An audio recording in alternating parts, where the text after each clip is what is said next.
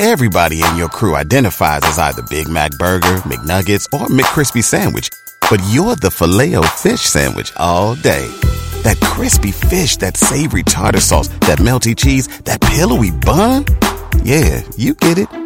Every time. And if you love the filet of fish, right now you can catch two of the classics you love for just $6. Limited time only. Price and participation may vary. Cannot be combined with any other offer. Single item at regular price. Ba da ba ba ba.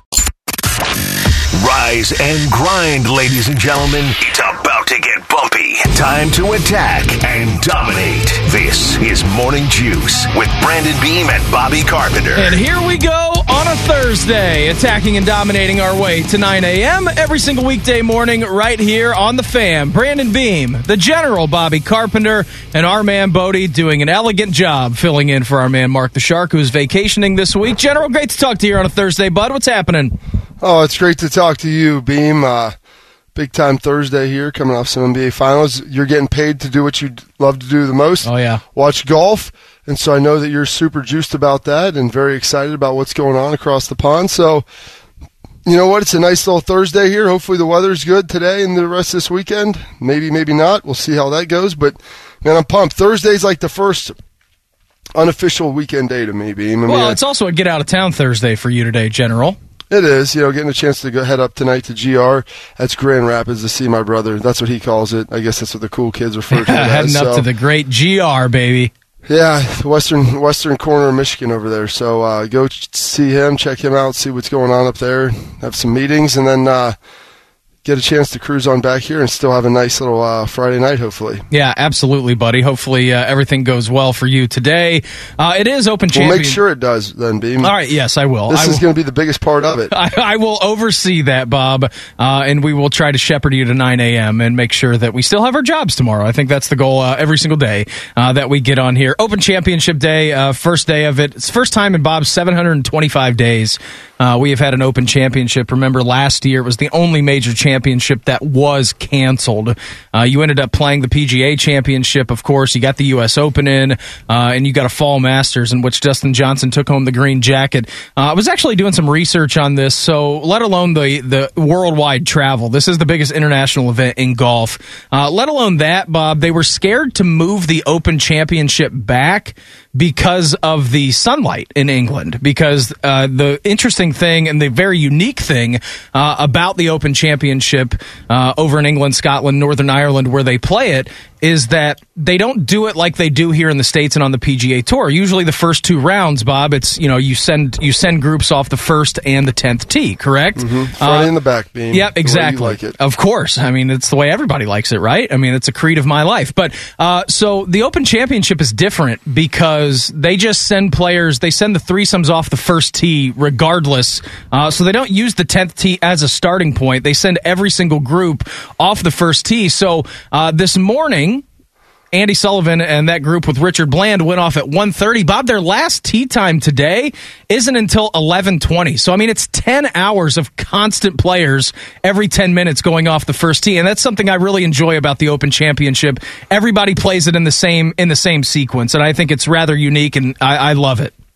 Yeah, but I'd say it's not very efficient. Um, It's not, you know, you're correct about that. It's not very efficient. You know, I think there's probably better ways to go about it. I mean, that's the front and the back, especially at the for you know, like for the two opening rounds, beam to make sure you get them all in. There's weather, there's daylight, you know, daylight issues obviously there. That's why we're better than the Europeans. Beam. We figured out, hey, asset utiliza- utilization. How are we going to take this asset that we have called the golf course, and instead of taking uh, an hour and a half to get to the back nine and then start using it. Uh, we're just going to start people off there, and so most, you know what? Why don't they should just shotgun that thing? Beam. Oh, get them all out there, Yeah. fill up every hole, Phil shotgun that Mickelson, stuff. you're, start, you're number 4B today. You're starting on 4 and you're the second group off of number 4. Eh, I don't know if we need to go A and B with it. You know, we could probably just uh, then have the next group come in and filter through. But um, yeah, I mean that's uh, the shotgun start. Probably not probably not done in England. I mean their scrambles being probably take their golf outings take probably years because no one can ever get anything done. well, that, I think that is true. Another point, I mean, let alone this is the oldest major championship, of, of course, in the world, but uh, the way that link style is usually played, Bob, so they, it's traditionally you have to an- watch out for the cows in the field. well, that that is saying. true. Uh, you like to call it the cow pasture tournament. Uh, so what links is is I mean it's so they start near the clubhouse off number one, and a traditional link style golf course leaves the clubhouse and then comes back after number ten. So it's usually an out and back. Now it's a little bit different this week at Royal St George's. Was doing some research on the golf course. It's kind of like a figure eight, uh, so kind of like Muirfield, right? You kind of have one nine hole loop, and then you have you know ten through eighteen, and that's another nine hole loop uh, right there. So it's kind of set up the same way as Muirfield Yeah. Village right here in Dublin, but I don't know the logistics of actually starting people on the 10th tee. I mean, you literally have to drive through the golf course to be able to get them out there. So I don't know the logistic possibility of actually doing that. So you're telling me a normal link style golf course is like a giant circle, basically? Uh, um, it's uh, so it's it's like a link. It's like a chain link fence, Bob. Uh, you know where you literally just go out for nine holes. So whether that's downwind, into the wind, towards the ocean, and then you come back towards the clubhouse. It's like a yeah, so it's like line, it is yeah. a straight line, correct? Life is a flat circle. That I like. I mean, what do you do with the turn beam? I mean, where do you get yourself a drink? Use the restroom? I mean, Well, they might have. I'm sure they have. You know, halfway houses out there. Yeah, but I mean, you don't get the full glory of the clubhouse. No, you don't at all. it's. I feel like that's underutilized. I mean, that's an. Well, that's I like. I tell you this. I like a separate turn stand from the clubhouse. I thoroughly Yeah. enjoy that. I don't, I don't need. I don't need to go back into the clubhouse for anything. I'm good. After I've paid for my round, you know, said said what if you piece, left something in the car? Well, then you're in trouble. Then you just have to deal with it for the next four and a half, five hours. It doesn't sound very good at all, Beam. Well, that's just the way they do it over there, Bob. Well, that's why we're better than anyone. Oh, it is amazing, man. Your Open Championship leaderboard right now. Brian Harman, the Georgia Bulldog, actually four under through six holes, so he has taken a uh, a nice little uh, one third of his round today, and he is doing great things. Andy Sullivan, Justin Harding, Mackenzie Hughes, uh, the Kent State kid, uh, three under par, Bob, and then Viktor Hovland, nice little bounce back. He was two over through eight, and now he's two under uh, through twelve. So doing great stuff. Uh, Jordan Spieth at two under par, he's on a par five right now. Keep you up to date. U.S. Open champion Jon Rahm just getting going. He's on hole number five. He is even par through four holes. So keep you up to date with everything that is happening on the Open Championship. Did you dive into the NBA Finals last night, Bob? Did Watched you? it all, Beam. Okay, all right. Mistake, so we- but- we, ate the frog and we got that Yep. done. and I got to work out. I felt terrible waking up this morning, and I felt really bad because I was wanting the Suns to win. It's like it seemed like that thing was Suns take the lead with about two and a half minutes to go, and uh, you know, Crowder does a good job, hits a shot, I believe, made a couple free throws. Mm-hmm. And then, you know, everyone wants to say, talk about Giannis. Khris Middleton's the one that's been closing that thing out for him. Yeah. I mean, he was the one that hit the big shots down the stretch to make that Bring thing in the wolf. to really bring in the Wolf. I mean, you can't have Giannis with the ball in his hand late in the game because he's awful at the free throw line. And so if you people feel like, okay, we'll just foul him. I mean, you know, he shot better at, at, at different points during the series, but still, I mean, it's not like you're going to feel really confident. First of all, I love that Jeff Van Gundy pointed out last night. He's like, why do they let him do that fake shot beforehand? He's like, they don't let anybody else do that stuff.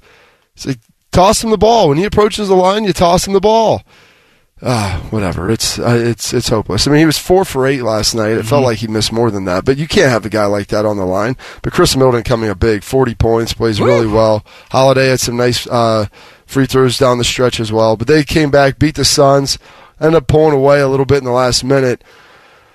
Now, I mean, it's going to be a six game series, and people said Suns in seven. Then you thought, oh, maybe it's going to be a sweep, and all of a sudden, Bucks get two at home, and they say the series doesn't start till someone win one's, wins one on the road. So we'll have to have to wait again to see if this series will kick off in Game Five. 109 103 final score last night in Milwaukee. Like the general just mentioned, that series is tied up at two to piece. Right now, it is July 15th, 2021. Time for Today in History.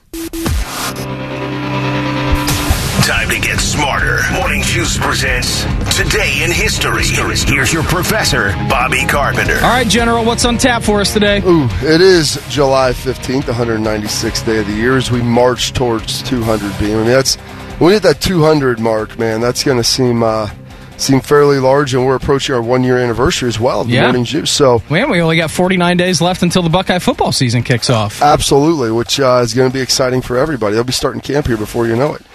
Uh, this date, 1870, the Reconstruction era is beginning to come to an end as Georgia is the final state readmitted uh, to the Union after the Civil War. So Fitting they- that a Georgia Bulldog is leading the Open Championship then. it is on, on this final day where they became uh, a state once again in the United States.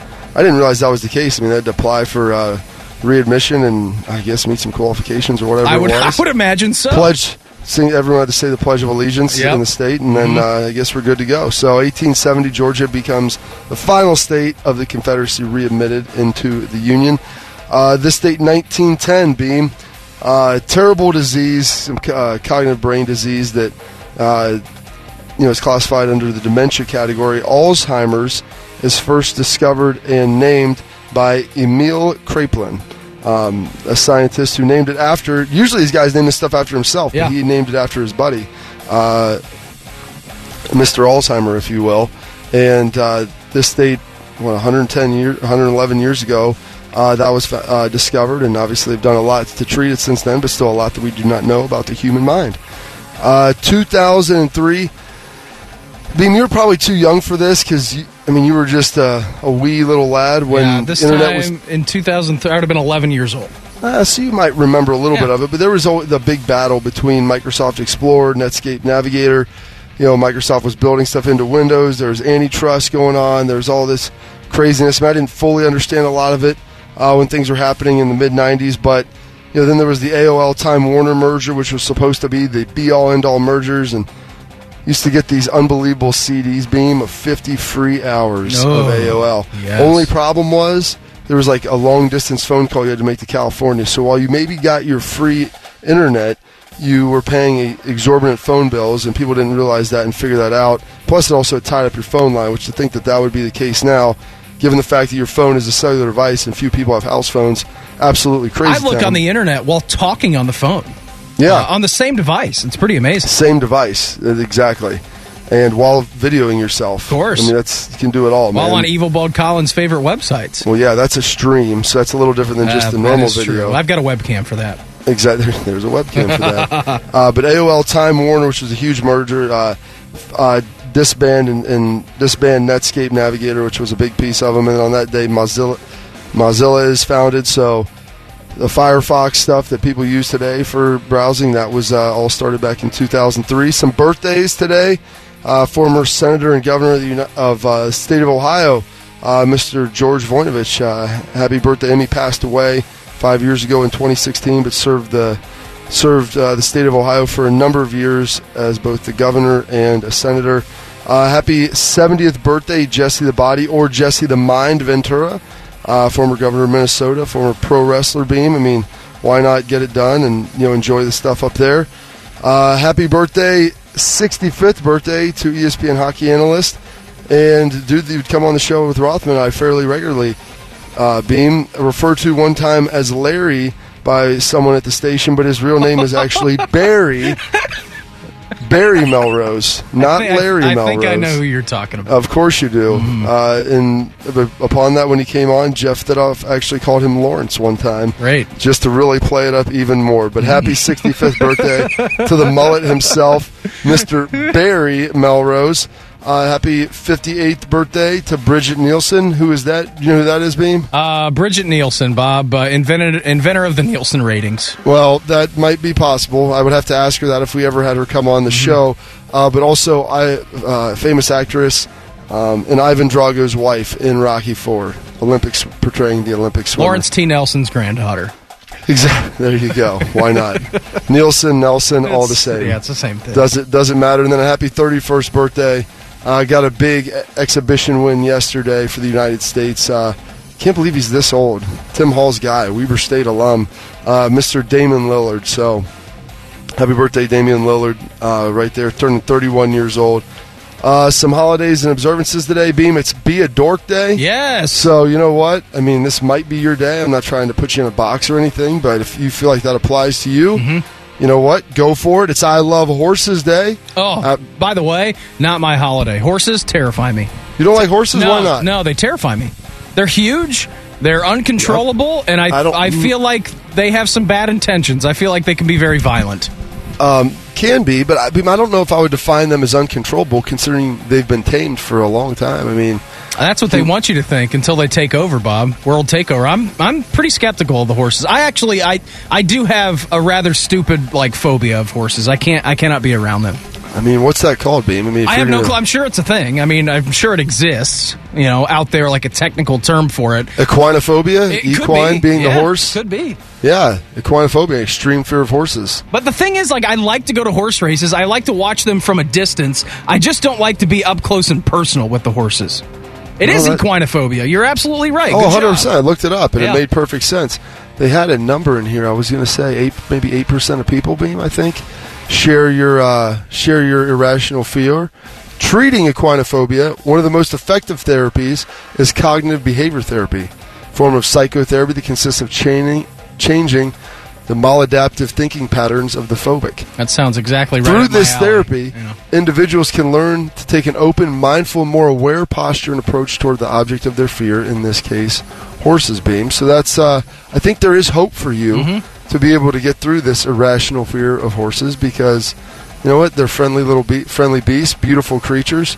Eight percent of people around the world suffer from that. All right, Beam. so that's not as small of a percentage as I, w- I would think. Then I believe that's one twelfth of the population. So there you go. Are not getting. They're not saddling up and riding a horse. But George, uh, not George Washington. Um, John Wayne once said, uh, "Courage is being scared as hell and saddling up anyway." Being so.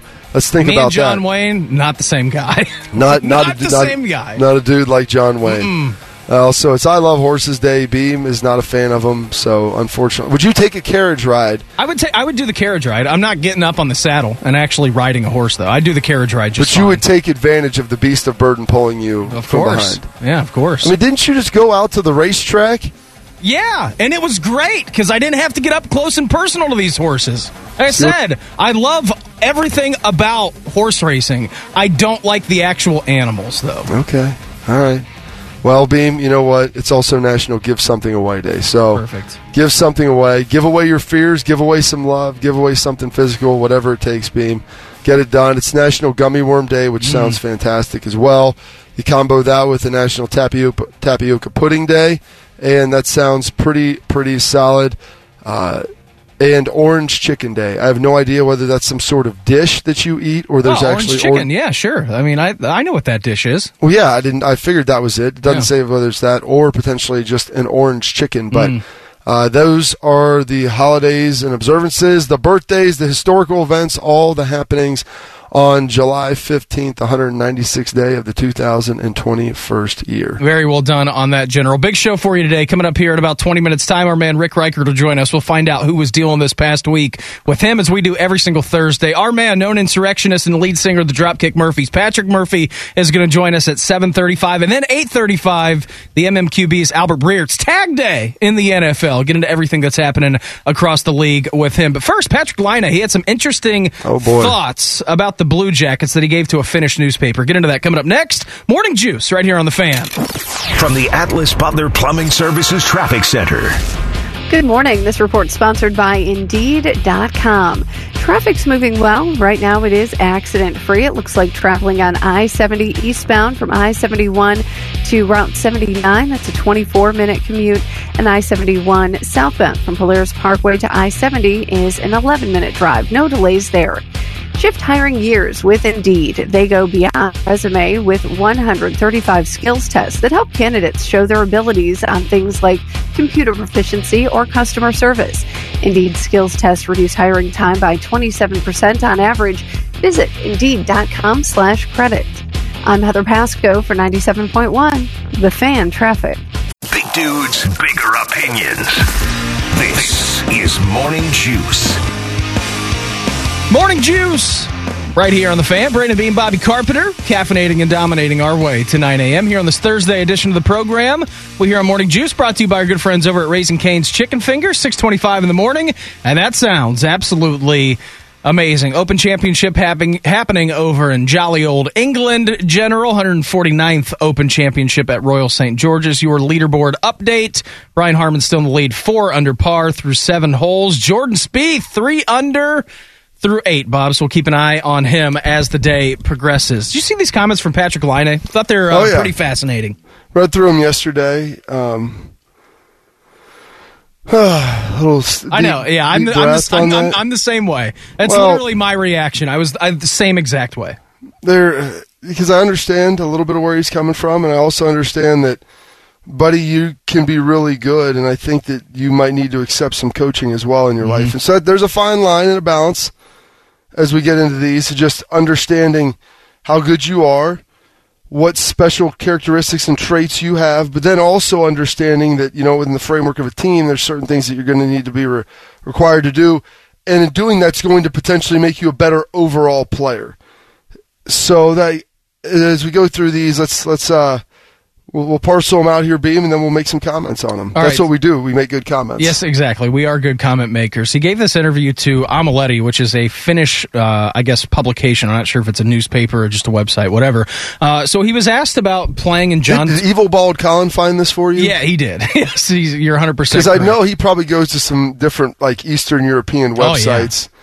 With the voyeur cams. I didn't know if this was like he goes there for the articles. You know, Yeah, he definitely he comes for the voyeur cams and then stays for the Patrik Laine articles. You're 100 percent perfect. you're 100 percent correct about that. So he was asked about playing for John Tortorella in his system that he implemented here uh, in Columbus. He said, "I guess everyone should have the same rules, but of course, you always hope that you can make the best possible use of your own strengths." Tortorella gave no freedom to anyone. Forwards want to create offense. You have to cheat a little bit if you're going to be a top scorer. This is not possible if coaching thinks differently, but I do as they tell me to do. We'll stop right there. He's got a couple more comments in here.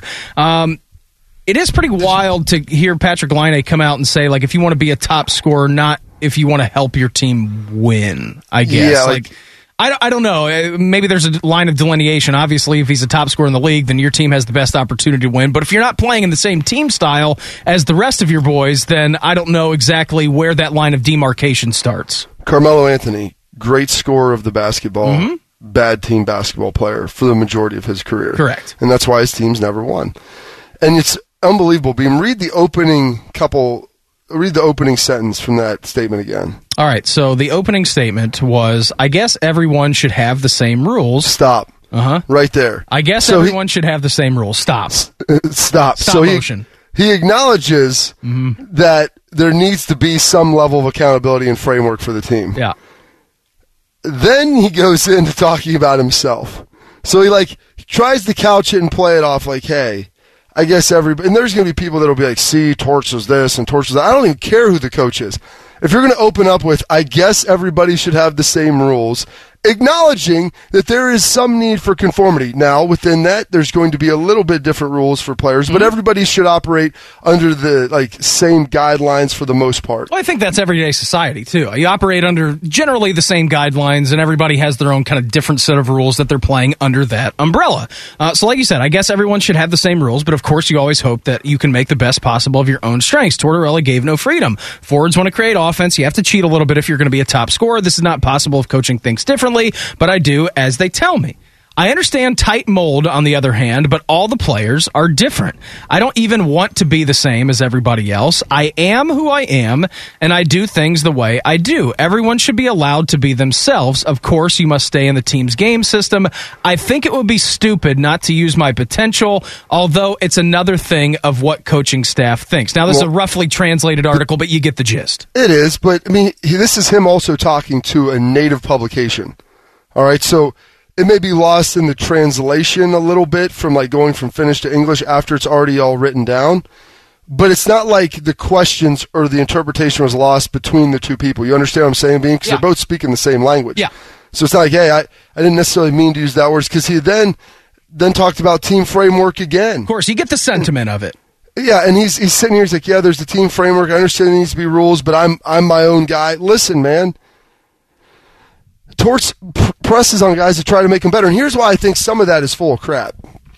Because Artemi Panarin was able to do some different things, mm-hmm. and he had a different set of rules for Artemi, and he was fine with that, and everybody else was fine with that because he was an elite offensive player, elite offensive player.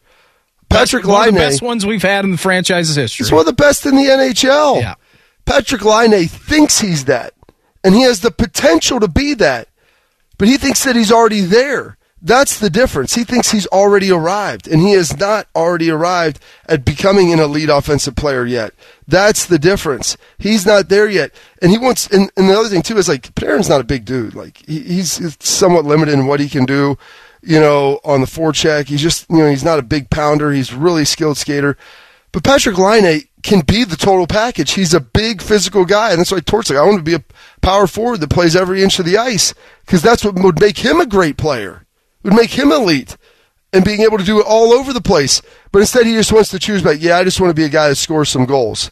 All right, you want to take the easy way out and just like just kind of be that guy and never realize your full potential. Like that's that's when you're cheating a player, Beam. If you're just going to let him be what he thinks he want and he thinks he can be and wants to be, when you know there's more inside. Well, and I think that's ultimately what it comes to coaching, right? I mean, that's, that's his you, job. Of course, it is. You want to extract as much juice as you possibly can out of the guy, and you see the. Un- I mean, it's not even untapped potential. It Patrik Laine has done it. He is one of the top goal scorers when he is on his game in the NHL. But you, there's another level that he can get to, and I think that's why it's fascinating moving forward with the Patrik Laine situation because John Tortorella obviously not here. Now, are you going to make him happy here in Columbus and have a totally different set of rules that's probably going to piss the rest of the team off, or are you going to keep him under that same framework with a new coaching staff and then piss him off and have the rest of the team happy? I don't know. It's a very tight rope.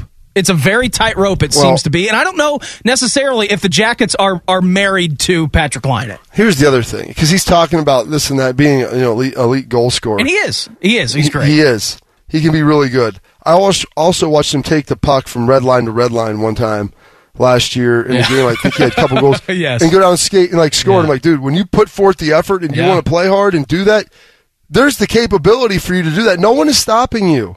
No one to stop you now. We need to sur- you know surround him with some like a good center that can help facilitate and some other things. But like the, believe me, because I I've been not on the level that he has, but every player at times in their careers like, hey, I'm really good at this. Just let me be this. Mm-hmm. And the mm-hmm. coaches look at it and say, you know what, you can be more than that. And it's uncomfortable. Change is uncomfortable. He just wants to be one thing. I want to make you more. He just wants to be Carmelo Anthony. Let me just be a guy that scores goals. I do. I want to try to make you into LeBron James, where you can be a guy who distributes a little bit, really good on the defensive end, because you have the physical ability to do it. If not, you're wasting it and you're cheating yourself.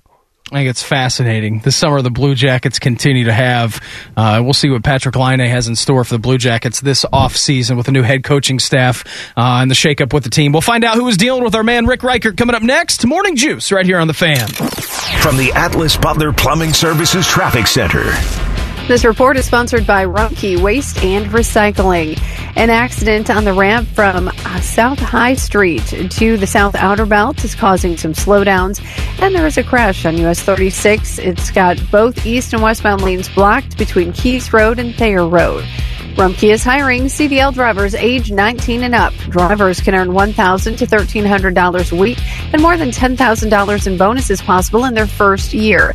Drivers are home daily, receive great benefits and more than $10,000 in bonuses. Apply now at rumpkecareers.com. Equal opportunity employer restrictions apply. I'm Heather Pasco for 97.1, The Fan Traffic. One of these guys voluntarily ripped off his toenail. I don't have anything else to say. You're listening to Morning Juice. Morning Juice! Right here on the fan. Brandon Beam, Bobby Carpenter. Our man Bodie Wells filling in for Shark this week, attacking and dominating our way to 9 a.m. here on this Thursday edition of the program. 6:39 on Thursday. You know what that means? Time to find out who's dealing. Morning Juice presents. They're dealing.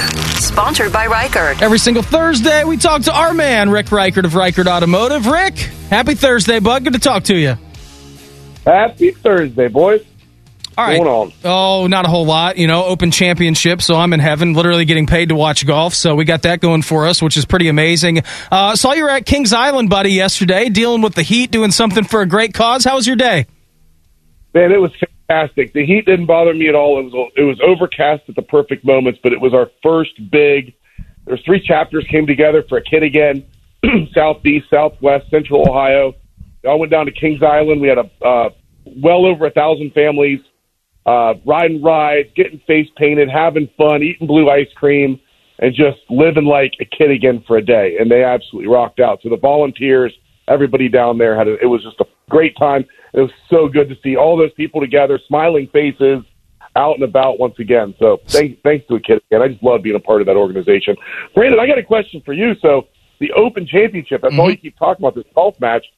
Are you going to be willing on Sunday to walk away with from that and join me with Justin Fields on Sunday? Well, it depends on what time, Rick, because the Open, the best part about them playing over in jolly old England is that it gets over about one o'clock in the afternoon. Oh. So oh, I mean, okay. it's so, pretty amazing. They're five hours ahead of us right now, so they're approaching uh, noon over there in, in Sandwich. So it all depends. I mean, it depends on what time the Open Championship gets over. But I know that you've got Justin Fields coming into town for one of his camps, and that's pretty amazing.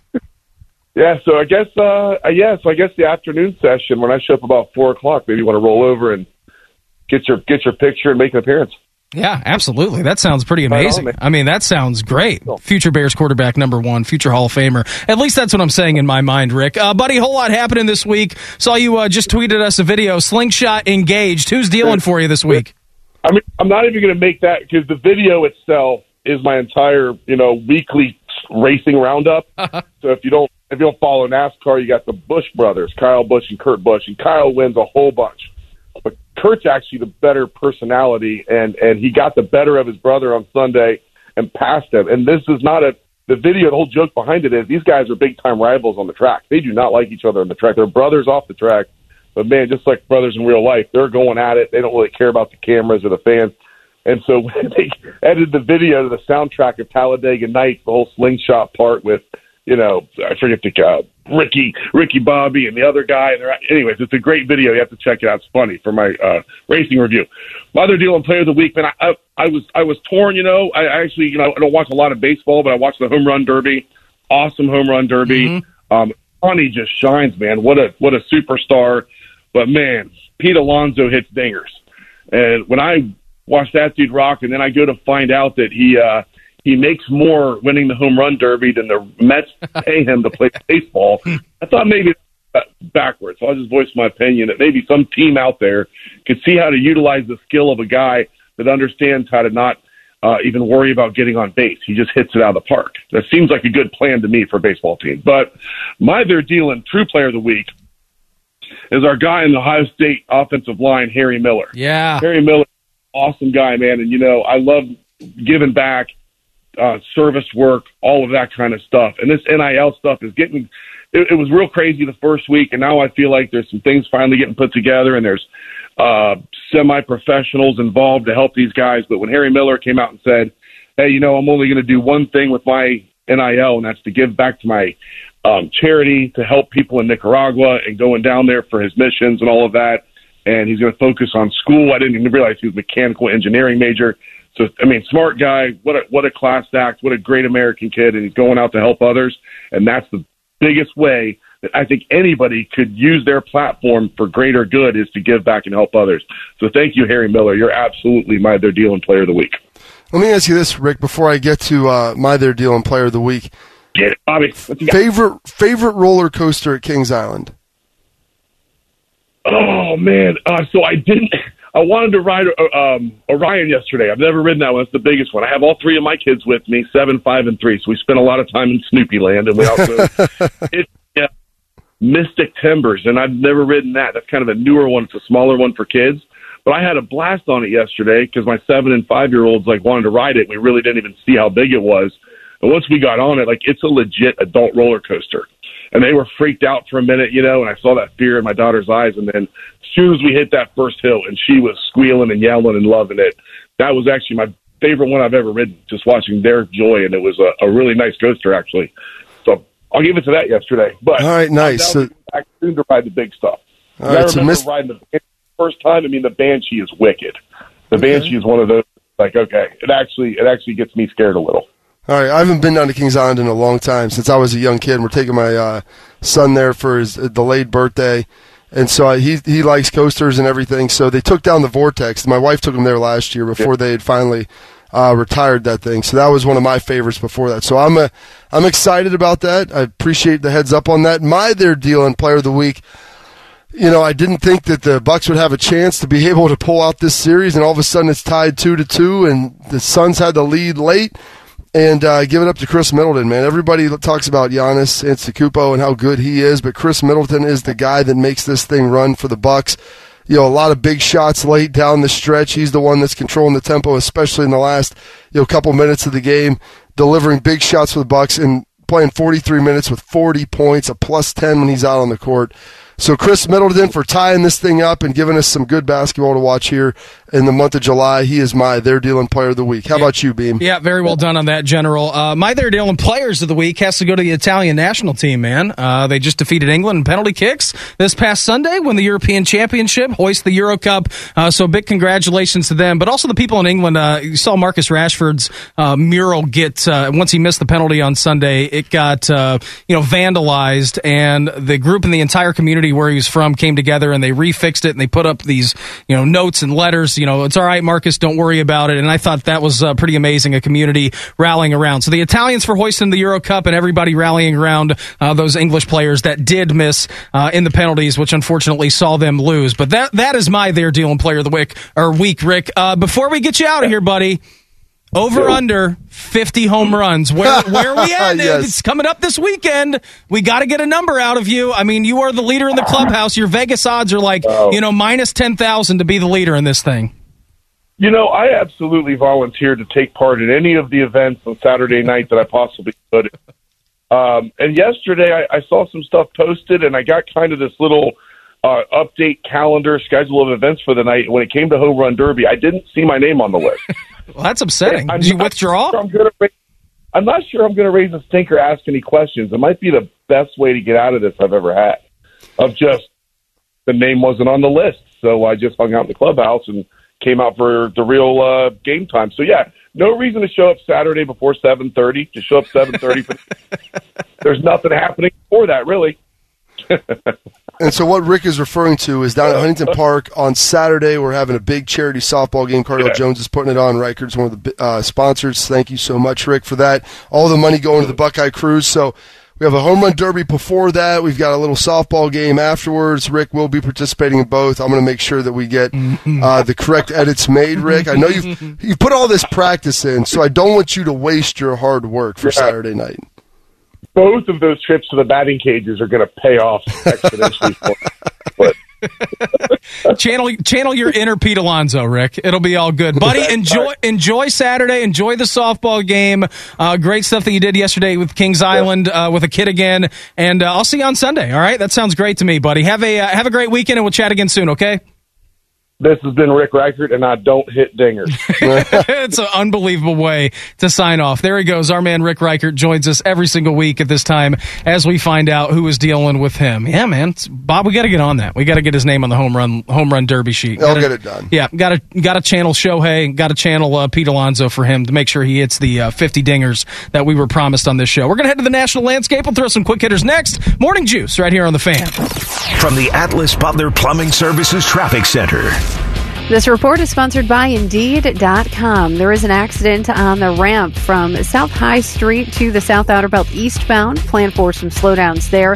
Also, out on US 36, east and westbound, things are closed between Keys Road and Thayer Road because of a crash. Shift hiring gears with Indeed. They go beyond the resume with 135 skills tests that help candidates show their abilities on things like computer proficiency and customer service.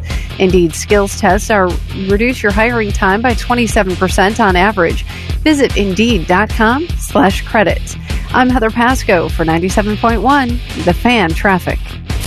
Wake up and smell the smelling salts. This is Morning Juice. Morning juice right here on the fan. Brandon Beam, Bobby Carpenter, our man Bodie doing an admirable job filling in for Shark all week right now. Time to throw some quick hitters. Morning Juice presents Quick Hitters. All right, Bodes. It's a Thursday, one day away from the weekend, buddy. What do you got for us? Almost home. The uh, Carolina Panthers, they were one of the teams believed to be heavily involved in the Deshaun Watson sweepstakes before things kind of went south there, and they eventually pivoted to trading for Sam Darnold back in April. Panthers defensive end Brian Burns is already liking what he's seen so far from Sam, telling Good Morning Football yesterday that Darnold has that dog mentality and he's going to be a great addition and great leader for their offense. Bobby Darnold's tenure did not get off to a good start uh, with the New York Jets there his first few years, but we'll see if he can turn things around beginning this season with Carolina. you know, I've talked to some people about this, and I, I believe Sam Darnold to be a good quarterback. Heck, I talked to Todd Bowles, who was his head coach with the Jets, and he's like, you know what? He goes, the kid's got talent. He goes, we didn't do enough to put people around him to have success because we couldn't protect for him, and we didn't give him enough wide receivers. He's he's a good player. He just seems to be developed a little bit. I it's believe a Matt, mess, Mitzi. Yeah, exactly. It's a mess, and that's New York. Because I don't know if anybody could have success up there with what they've done with it. So, you know, we'll see what uh, Wilson can do since they drafted him. But I believe this is going to be a pretty solid year for Sam Darnold. You're going to get begin to see some of that unrealized potential. I love Matt Rhule as a head coach too. I mean, I know he's only in his first year, Bob, but if you actually watch the Carolina Panthers, I mean, they played their hearts out for him. Not a great football team last year, uh, but I think this year can be totally different for the Carolina Panthers, and I think it all starts with Sam Darnold. Listen, he traded for the, the kid uh, for a reason. And I'm with you. I think the New York Jets were just an absolute mess of an organization. I think they still are. Uh, and like you said, I mean, it'll be fascinating to watch what Zach Wilson's able to accomplish there. But I don't think anybody would have had the success up there in New York. Uh, and unfortunately for Sam Darnold, he got his head put in the guillotine, and he has uh, hopefully greener pastures down in Carolina. Leo Messi has signed a new five year deal Woo! to remain with Barcelona. His previous contract with the team expired at the end of last month on June 30th. That deal that had expired was worth $594 million yeah, over the previous right. four years. Not too bad there.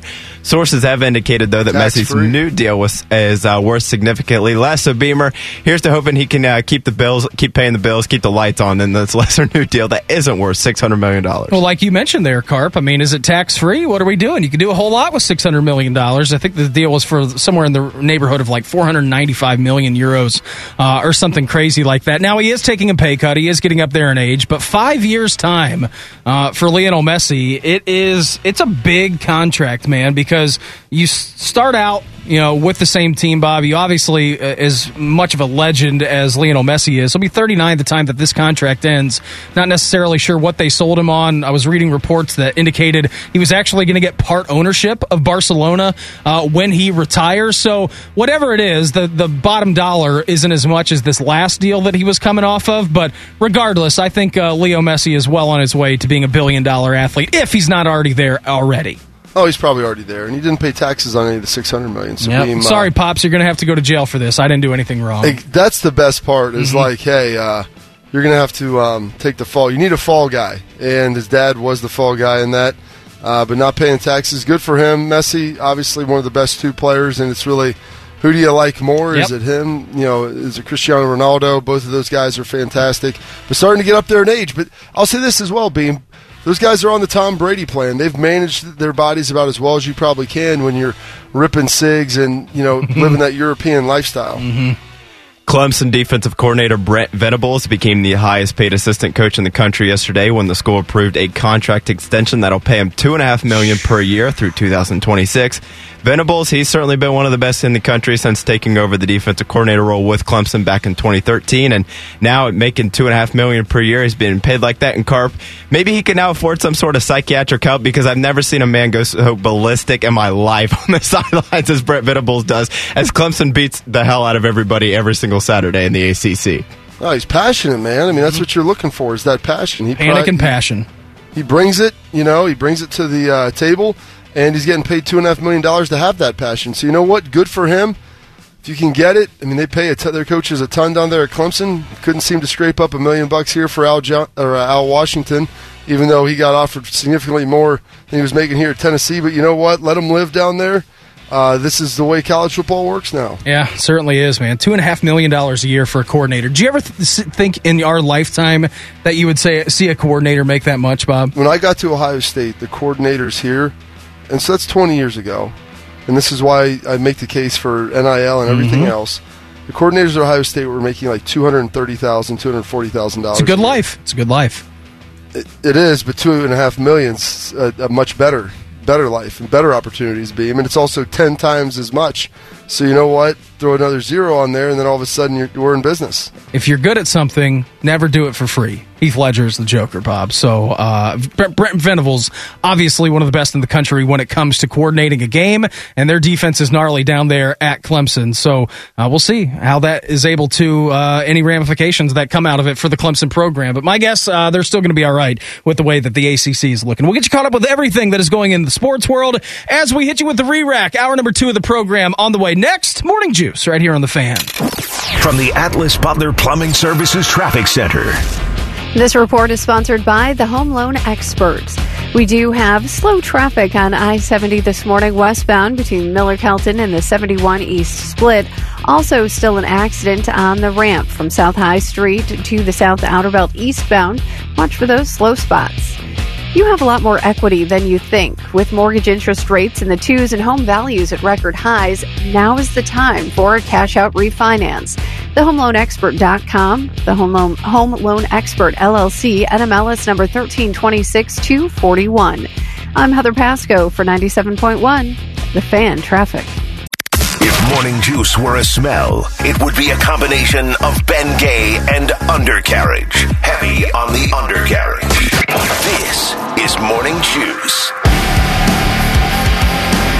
Morning Juice right here on the Fan. Hour number two of the program for us on a Thursday. Brandon Beam, Bobby Carpenter, our man Bodie filling in for Shark this week, doing a fantastic job while Shark is vacationing at the lovely Deer Creek State Park here just southwest of us in Columbus. If you'd like to follow along for the fun, interact with us on Twitter, you can certainly do so at Morning Juice 971. Chatted with our man Rick Reichert about 30 minutes ago, found out who was dealing over under for the Cardale Jones Celebrity Softball game for him in the Home Run Derby at 50, even though he notified us today, Bob, that he is not actually in the event, which is very disheartening to me.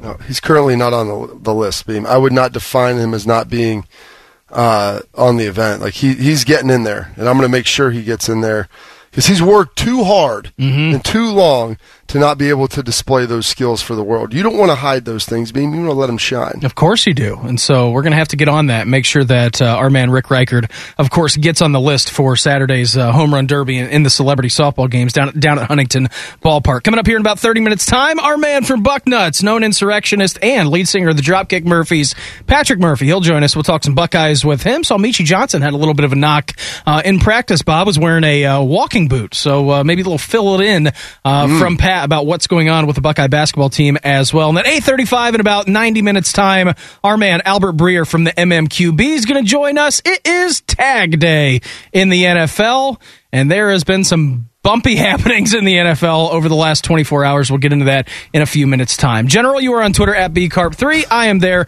at Brandon Beam 971. Right now, time for a re-rack. Keeping you informed about what's trending this morning. It's time for a little re-rack on Morning Juice. Sponsored by Billiards Plus, the best selection of pool tables and the best service in Central Ohio. You ate the frog last night, General. Stayed up for this entire thing. Game four of the NBA Finals sees Milwaukee even the series up at two apiece 109 103. Khris Middleton was just a savage in that game last night. Clutch. When it mattered the most, Milwaukee evens things up at two apiece as the series now shifts back to Phoenix. Yeah, it's uh, it's been a solid series, man. Big time swings. You know, Phoenix won the first two games huge. Uh, you know, you see Milwaukee come up and win the game three huge. I thought there'd be a swing back, bounce back by Phoenix, and there was. You know, played very well. Booker was phenomenal, uh, phenomenal, scoring over forty points, battling back and forth. And heck, they had the lead with know two and a half minutes to go, but give it to Khris Middleton, man. Played really well, and there was an unbelievable block uh, by Giannis. I don't know if you saw that beam Oh, yeah. uh, on the on the oop to eight. And, Yeah. and I mean that might if the Bucks came back and wins somehow, it's not as good as LeBron's block on uh, Iguodala, in, ga- yeah. in Game Seven because I mean that was just a, a turning Blocked point. by late- James! Oh, it was amazing. Infamous he- call, yeah. As he chases him down and puts it off the glass, and you know they, they ultimately win that thing. And it's in a Game Seven of a series they had no business winning. Uh, at least most people thought that coming in. So it won't be that iconic, but I mean that could be a turning point because obviously last night you lose and go down three one. It's outside unless you're playing the Cleveland Cavaliers. Being that series is over, so they found a way to get it done last night, taking this team to a game five. Still, no one has won on the road, And the old adage is the series doesn't start till there's a road win, and so we'll see when this thing actually gets kicked off. But it's going six, and it might ultimately ultimately go seven. What did you make of uh, Devin Booker's foul non-foul call late in the game? I mean, it obviously it didn't impact the final, Bob, but he was sitting at five fouls. Uh, there was a breakaway. I believe it was Jrue Holiday was going up for a layup, and Devin Booker basically just wrapped him up and tackled him.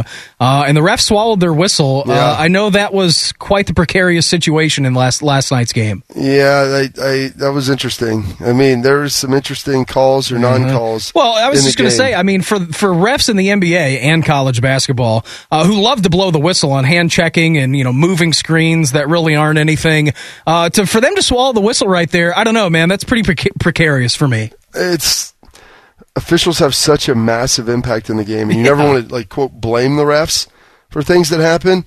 But if I was the Bucks and we ultimately lost that game, I'm going back to that, and I guarantee you they're coming to the podium post game and they're talking about it and they're upset. And so you know they they swallowed on that. There's some ticky tacky ones that he got earlier in the game, and that's that's the problem, man. I'm like I'm a bigger fan. Like let these guys play you know, let them go out there. You give them six in the NBA. Why do they do that, Beam? Because you don't want to watch guys foul out. Mm-hmm. You want your best players and your stars on the court late in the game, but ultimately there has to be some competitive balance too, where you can't just ignore calls that are going to be big ones. No, you can't do it. And Milwaukee evens the series up two games apiece. That series now shifting back to Phoenix. 149th Open Championship going on in Sandwich, Kent, England. And Brian Harman, Mackenzie Hughes tied at the top of the leaderboard. Harman is four under through nine holes. Mackenzie Hughes, he is four under through 10. Chase Pack. Right behind them, a group of five players. Jordan Spieth in that mix as well. Viktor Hovland at three under par. Your boy Brooks Koepka, general two under par through 15. Your boy Bryson DeChambeau having a bit of trouble as he is two over through 10. So, uh, bumpy start for Bryson. You know why, Great start for Brooks. They have a lot of metrics over there, so him trying to measure these things out and the club length and The like, meters, yeah. he's having to convert convert a lot of stuff. So it's uh, it's probably not working as well for him. You know, I actually accidentally one time changed my rangefinder from yards to meters, Bob. That's that's a bad bumpy It was look. it was a bad deal. It was a totally bad deal, and I didn't know I had to get on the old Google machine uh, to figure out how to change it back because it was uh, quite the bumpy scenario. So yeah, early trouble uh, for Bryson early on this morning over in England in the 149th Championship. Keep you up to date with everything that is going on over there in England. Did you see the story about Urban and the Jags? Um, pretty interesting situation here. I don't really know exactly. I don't know, either. I'm not a legal expert. I have no idea. Uh, So it's in regard to the lawsuit that the players filed uh, the against Iowa Chris players, Doyle, yeah. against Chris Doyle. You know, in as far as everything that he did at Iowa and the accusations against him, and you know, so they they filed a subpoena to Jacksonville to be able to probably you know to depose these guys, talk to Urban about it, Baalke, and probably get any type of correspondence they have. What they're doing, it's a fishing investigation to see if there was any emails that had admissions of anything happening most Yeah. likely.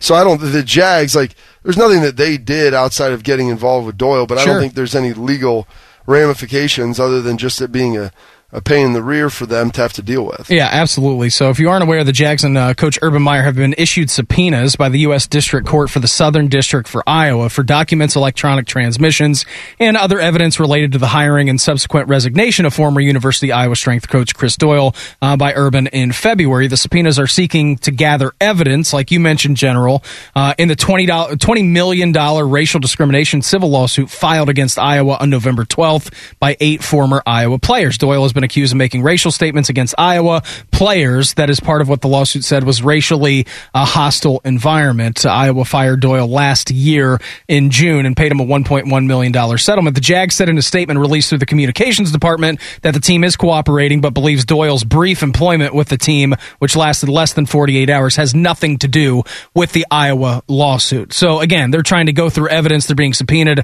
I guess that would be any like phone calls, any email, any text messages, anything that is over ele- electronic based communications. If anything was said about what happened at the University of Iowa, and I have absolutely no clue if anything was said. Well, there's emails and texts out there. There's subpoena. You'll find it, and just interesting to see how. See if they did throw anything out there. It wouldn't be Urban or, or Baalke. It'd be Sure. you know asking him what happened. If he's like, "Hey, I did this, this, and this," and there's an admission of something. Mm-hmm. Yeah. Well, yeah, that wouldn't be great, depending on what he would be admitting to doing. So we'll uh, we'll see what happens there. But there's nothing involved with the Jags. There's some much bigger and better legal stuff going on in the world of football, beam, especially pro football. And I Yeah. say better meaning more Yeah. salacious. You've got Dwayne Haskins and Richard Sherman both being involved on kind of the opposite ends of arrests uh, in the last couple weeks. Yeah, it is pretty wild. We'll start with Dwayne, our former guy here uh, at Ohio State. So the wife of Pittsburgh Steeler backup quarterback Dwayne's ha- Dwayne Haskins uh, was charged with domestic battery after a July 3rd incident at the Cosmopolitan in Las Vegas. Uh, she is accused of knocking out one of his teeth when she punched him after a disagreement, according to an arrest report obtained by the I Team. Uh, this coming from Las Vegas News. Uh, Haskins told Metro police officers that the couple have had verbal arguments in the past, but nothing physical. Uh, Dwayne told a security officer at the Cosmopolitan, I want her out of my room. She hit me and cut my lip open. Uh, and according to their Instagram post uh, just last week, Bob, uh, they got engaged. But according to a police report, uh, Dwayne Haskins' fiance slash wife said that he did get married in March. So uh, it's a weird situation that Dwayne and his fiance slash wife find themselves in after a July 3rd arrest. Yeah, which is what's crazy because I saw where they got engaged. Yeah. And now there's she was saying they're married, which I don't think she would say that unless that was true. I mean, that's easy to find the Yeah. marriage license. I mean, it's not like you can, you know, lie about that. So curious to see where all this goes. Getting popped in the mouth with a ring, not feeling not feeling good, Beam. I mean, I'm sure it wasn't it was wasn't great. Wasn't bumpy, and Dwayne, if you follow him on uh, social media, he always posts stuff with the, him and his fiance slash wife. Not really sure, a one time girlfriend. Uh, prior to all that, so I don't think I've seen any posts in the last week, but this was it's a couple. When did they say this happened? Was July 3rd. Yeah, July so 3rd. So a couple weeks 4th of ago, July. yeah. yeah. So two weeks ago, and I'm trying to think. I might start scrolling through his IG to see if they posted anything together since then, um, to kind of tether to see how things are going, because that would probably indicate to me that you know at least they're on the same team. But uh, we'll see kind of where this goes. Obviously, Dwayne didn't do anything. Mm-hmm. He's going to be fine and all this. There's nothing uh, with him, but uh, could be some negative stuff with his wife, and it's just not. It's not a great look to be involved in anything like uh, this. Hey. so hold on, Beam. We've got hmm, what was the date? Where the heck is the date on IG? I don't know. Let's get the sleuth on the case. I mean, you you Four da- so four days ago. Okay. Yeah, four days ago they tweeted out a picture of like them together. No, so they're good then, because the rest already happened. Unless Yeah, that was, was- a it- delayed Instagram post. Uh, no, it, I don't think it was. And it's like them kissing, them with her with the ring, everything like that. And then the one prior to that is June 28th. So, but four days ago, Mm-hmm. couldn't wait, couldn't make you wait forever. Forever, this is forever. Hashtag for life her. Uh, emoji arrow going through a heart. Thanks for the play-by-play update. Care, uh, what, yeah, whatever her her name is, then tagged in there as well. So yeah, so all of that. Um, so that's going on. So obviously they look like they're in a pretty good place after, you know, a little little quarrel there and him getting busted in the mouth and her having a ring on, so probably cutting his lip. A very uh, precarious situation happening up in Seattle yesterday as free agent cornerback Richard Sherman uh, is. This is not good. Yeah, this is not a good situation. We'll fill you in on that coming up next. Morning Juice right here on the fan. From the Atlas Butler Plumbing Services Traffic Center. This report is sponsored by Meineke Car Care Centers. We do have an accident on the ramp from South High Street to the South Outer Belt. Plan for some slowdowns there. And traffic is heavy and slow on I 70 westbound between Miller Kelton and the 71 East Split. And out on US 36. All lanes are blocked in both directions between Keys Road and Thayer Road due to an accident. Is your car as road trip ready as you are? Stop now your independently owned and operated Meineke, your one-stop shop for total car care. Make an appointment today for your free road trip check at a participating location. See store for details, engine, brakes, tires, oil. Meineke, doing car care right. I'm Heather Pasco for 97.1, The Fan Traffic. Protein shakes and energy drinks. The breakfast of champions. This is Morning Juice. Morning Juice right here on the fan. Brandon Beam, Bobby Carpenter, caffeinating and dominating our way to 9 a.m. here on this Thursday edition of the program. We hear Morning Juice brought to you by our good friends over at Raising Cane's Chicken Fingers, 723 in the morning. And that sounds absolutely amazing.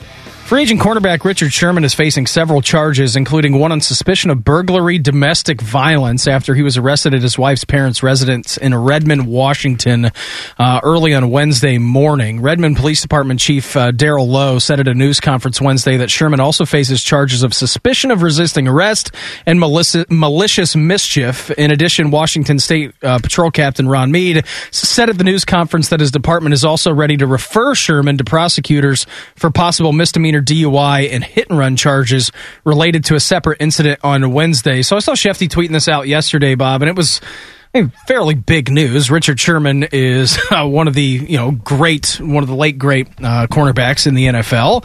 Obviously, his time with the Seahawks and the Legion of Boom, and then shortly thereafter, taking his talents to San Francisco, right down the road to the Bay Area, uh, and playing great for them. It was I don't know, pretty wild yesterday trying to find out all the details on this because he had absolutely no clue what had happened. Now, I listened to his wife, Richard Sherman's wife, uh, her call to 911 in the emergency system, and it was pretty, I mean, bone chilling. Obviously, she was terrified. Richard Sherman was having, um, it seems to be a total mental breakdown. Uh, we're going to find out more what happened with this, and there's some more details we can go into. But it was it's a very odd situation that is happening with still one of the big, I guess, prize free agents in you know in the NFL. Bob. Yeah, one thing of note, like you said, Richard Sherman not currently employed. He's Mhm. a free agent right now, and he, I believe he's on the NFLPA's executive committee. Uh, number of things police are investigating. Um, number one, Richard Sherman, whose wife Ashley called the police. You know, him coming to her at in-laws' house, trying to, you know, maybe break in, fight with her dad. They're not really sure what happened. You know, was it disagreement? You know, the police are called, and then also there, I wouldn't say unrelated, but a separate incident uh, involving his vehicle being wrecked and then left, and then him being drunk later that night. Yeah, it was at a like a construction zone. Bob, he ran into like a one of those big concrete barriers. Yeah, so you think those things might be connected there, Beam. Like, hey, got drunk, wrecked the car, came back, arguing with the in laws, whatever, trying to break in the house, and they tell you to leave. I don't know. Not a great night for Richard Sherman. Going to hurt his, if, if there's any validity and truth to this, it's going to probably hurt his opportunity to be able to get re signed. And you, you wish the best here, you know, for him in the situation. He's been very outspoken. He's, you know, very big personality. And, and it's, it's tough to see this, and we'll see kind of as this thing breaks out here. But um, as of now, I mean, it's it's not a great look for you know the former Pro Bowler. He was uh, booked yesterday morning at 6:08 a.m., so 9:08 local time here at the King County Correctional Facility in Seattle. And records state that he was denied bail, which I thought to be the most fascinating part of this entire thing. But a spokesman for the Redmond Police Department did tell ESPN uh, that is standard procedure for suspects of domestic violence until they can appear, appear before a judge. Now, Sherman's hearing will not before a judge until later on this afternoon. The domestic violence component of the charge Sherman faces, which is a felony, is because of his relation to the occupants of the residence. The malicious mischief charge is in relation to the damage he allegedly did to their front door. Lowe said uh, no one at the residence sustained injuries, and Sherman did not gain entry into the residence. Redmond police received a 911 call at approximately 1:49 a.m. Pacific time from one of the residents at the home, uh, which was at least four adults were present, saying that Sherman was trying to gain interest, and he said they were unsure if children were present. Now, Los of the Washington State Police Patrol again or patrol uh, received a call at 1:26 a.m. about a possibly impaired driver after Sherman allegedly drove his SUV into a closed construction zone. The call was made by a worker into the construction zone. Mead said that they were very fortunate uh, that nobody sustained any injuries. Police report then found the vehicle, which had significant damage on the driver's side as a result, again, with a contact barrier in a nearby parking lot. They ran the plates of the vehicle and determined that it was registered to Richard Sherman. Now, I listened to, you know, the 911 call this morning, and again, it's pretty chilling. Uh, you know, his wife going on there talking about everything that was happening in the situation. She was obviously scared. Richard Sherman said, you know, if the police are going to come, like, don't shoot me, all these things. And I mean, it was just, Bob, it was probably about, I don't know, two and a half hours, or not two and a half hours, two and a half minutes. Uh, gonna say, that's two and a half- long- Yeah, it was two and a half minutes, and you could tell. I mean, obviously, the wife, she was panicked. She wouldn't have called 911 on her husband unless she was worried about his safety, her safety, her parents' safety. I mean, there, there obviously was a lot going on there. I'm Yeah. impressed that her dad didn't let him get in the house. That's, uh, you know what? older dude beefing up, saying no mo- no Moss. Yeah, it was uh, a pretty, I mean, bone chilling call too, because in there, uh, she did state that Richard Sherman was saying, like, I'm going to hang myself and I'm going to do bodily harm to myself. So I, don't know. Obviously, I don't know the entire situation with what Richard Sherman's life is happening, but first thought immediately goes to mind, Bob, of just a, a full on mental breakdown for him. Well, that and the fact that it seems that he may have been intoxicated, beam. Like that, that probably wouldn't have helped the situation at all. So anytime you start, you know, mixing a volatile situation, you start mixing any type of drugs or alcohol in it. Okay, things can potentially get worse here, um, and we'll see how this plays out over the next couple days and weeks. And I know it hurts his chances football wise of getting signed and potentially being out there on the field. Uh, so not a great situation there when you're a free agent you know, there's you know the 911 stuff's all public. Like you said, you listen to it. They've got it transcribed. I've I've read over it a couple times this morning. You know, it's it's it's not a good look. So we'll see what happens, and hopefully, um, you know there wasn't a, there it seems worse than it actually was but we'll we'll find out here in the coming weeks. Yeah ultimately we will. He's got a uh, load of legal trouble that he's going to go through bob before we can even start thinking about uh, playing on the football field for richard sherman again. Our man from bucknuts known insurrectionist lead singer of the dropkick murphys patrick murphy. He'll join us. We'll talk some buckeyes with him coming up next. Morning juice right here on the fan. From the atlas butler plumbing services traffic center Good morning. This report is sponsored by Discover. There is an accident on Airport Drive at Nelson Road. Also, they're still working to clear an accident from the ramp uh, from South High Street to the South Outer Belt eastbound. They're a little slow there. And traffic is heavy and slow on I 70 westbound between Miller Kelton Avenue and the 71 East split. Discover matches all of the cash back you earn on your credit card at the end of your first year. It's amazing because Discover's accepted at 99% of places in the U.S. that take credit cards. Learn more at discover.com slash yes 2021 Nielsen Report limitations apply. I'm Heather Pasco for 97.1 The Fan Traffic. Rising, grinding, and hitting the fairway by 930? Hang on, did Bieber write this? Now back to Morning Juice on The Fan. Morning Juice, right here on the fan. Brandon Beam, Bobby Carpenter, attacking and dominating our way to 9 a.m. here on this Thursday edition of the program.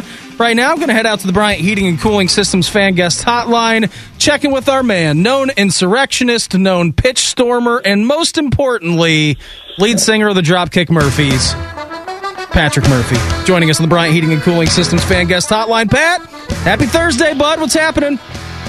Not much. Uh, I love the music. I love the introduction every time. So uh, it really gets me going in, in the morning. Well, we know we know that you don't drink coffee, Pat. So that's a, a nice right. little shot of adrenaline uh, that we're able to give you, buddy. I mean, with your uh, roots being, you know, obviously European, uh, with a name like Murphy, I would assume that the Open Championship is your favorite golf major. Yes. Of the golf majors, uh, the Open Championship is my favorite, but of of the sports, the golf is probably the one that I know the least about. I do enjoy throwing it on. I uh, I can't tell you that I pay a ton of attention. You know, the, the casual uh, fan, I would say, is, is kind of how I would describe myself. Well, that's fine, Pat. I think a lot of people are with you, buddy. Uh, a lot happening over in Buckeye Land, of course, right now. Uh, I did see some interesting pictures from the Ohio State basketball team. Meechie Johnson uh, was wearing a kind of a walking boot, uh, sustained a knock that seems to be sometime this week during practice. Any update on Meechie's front? And just in general, what are you expecting out of Meech this year, bud?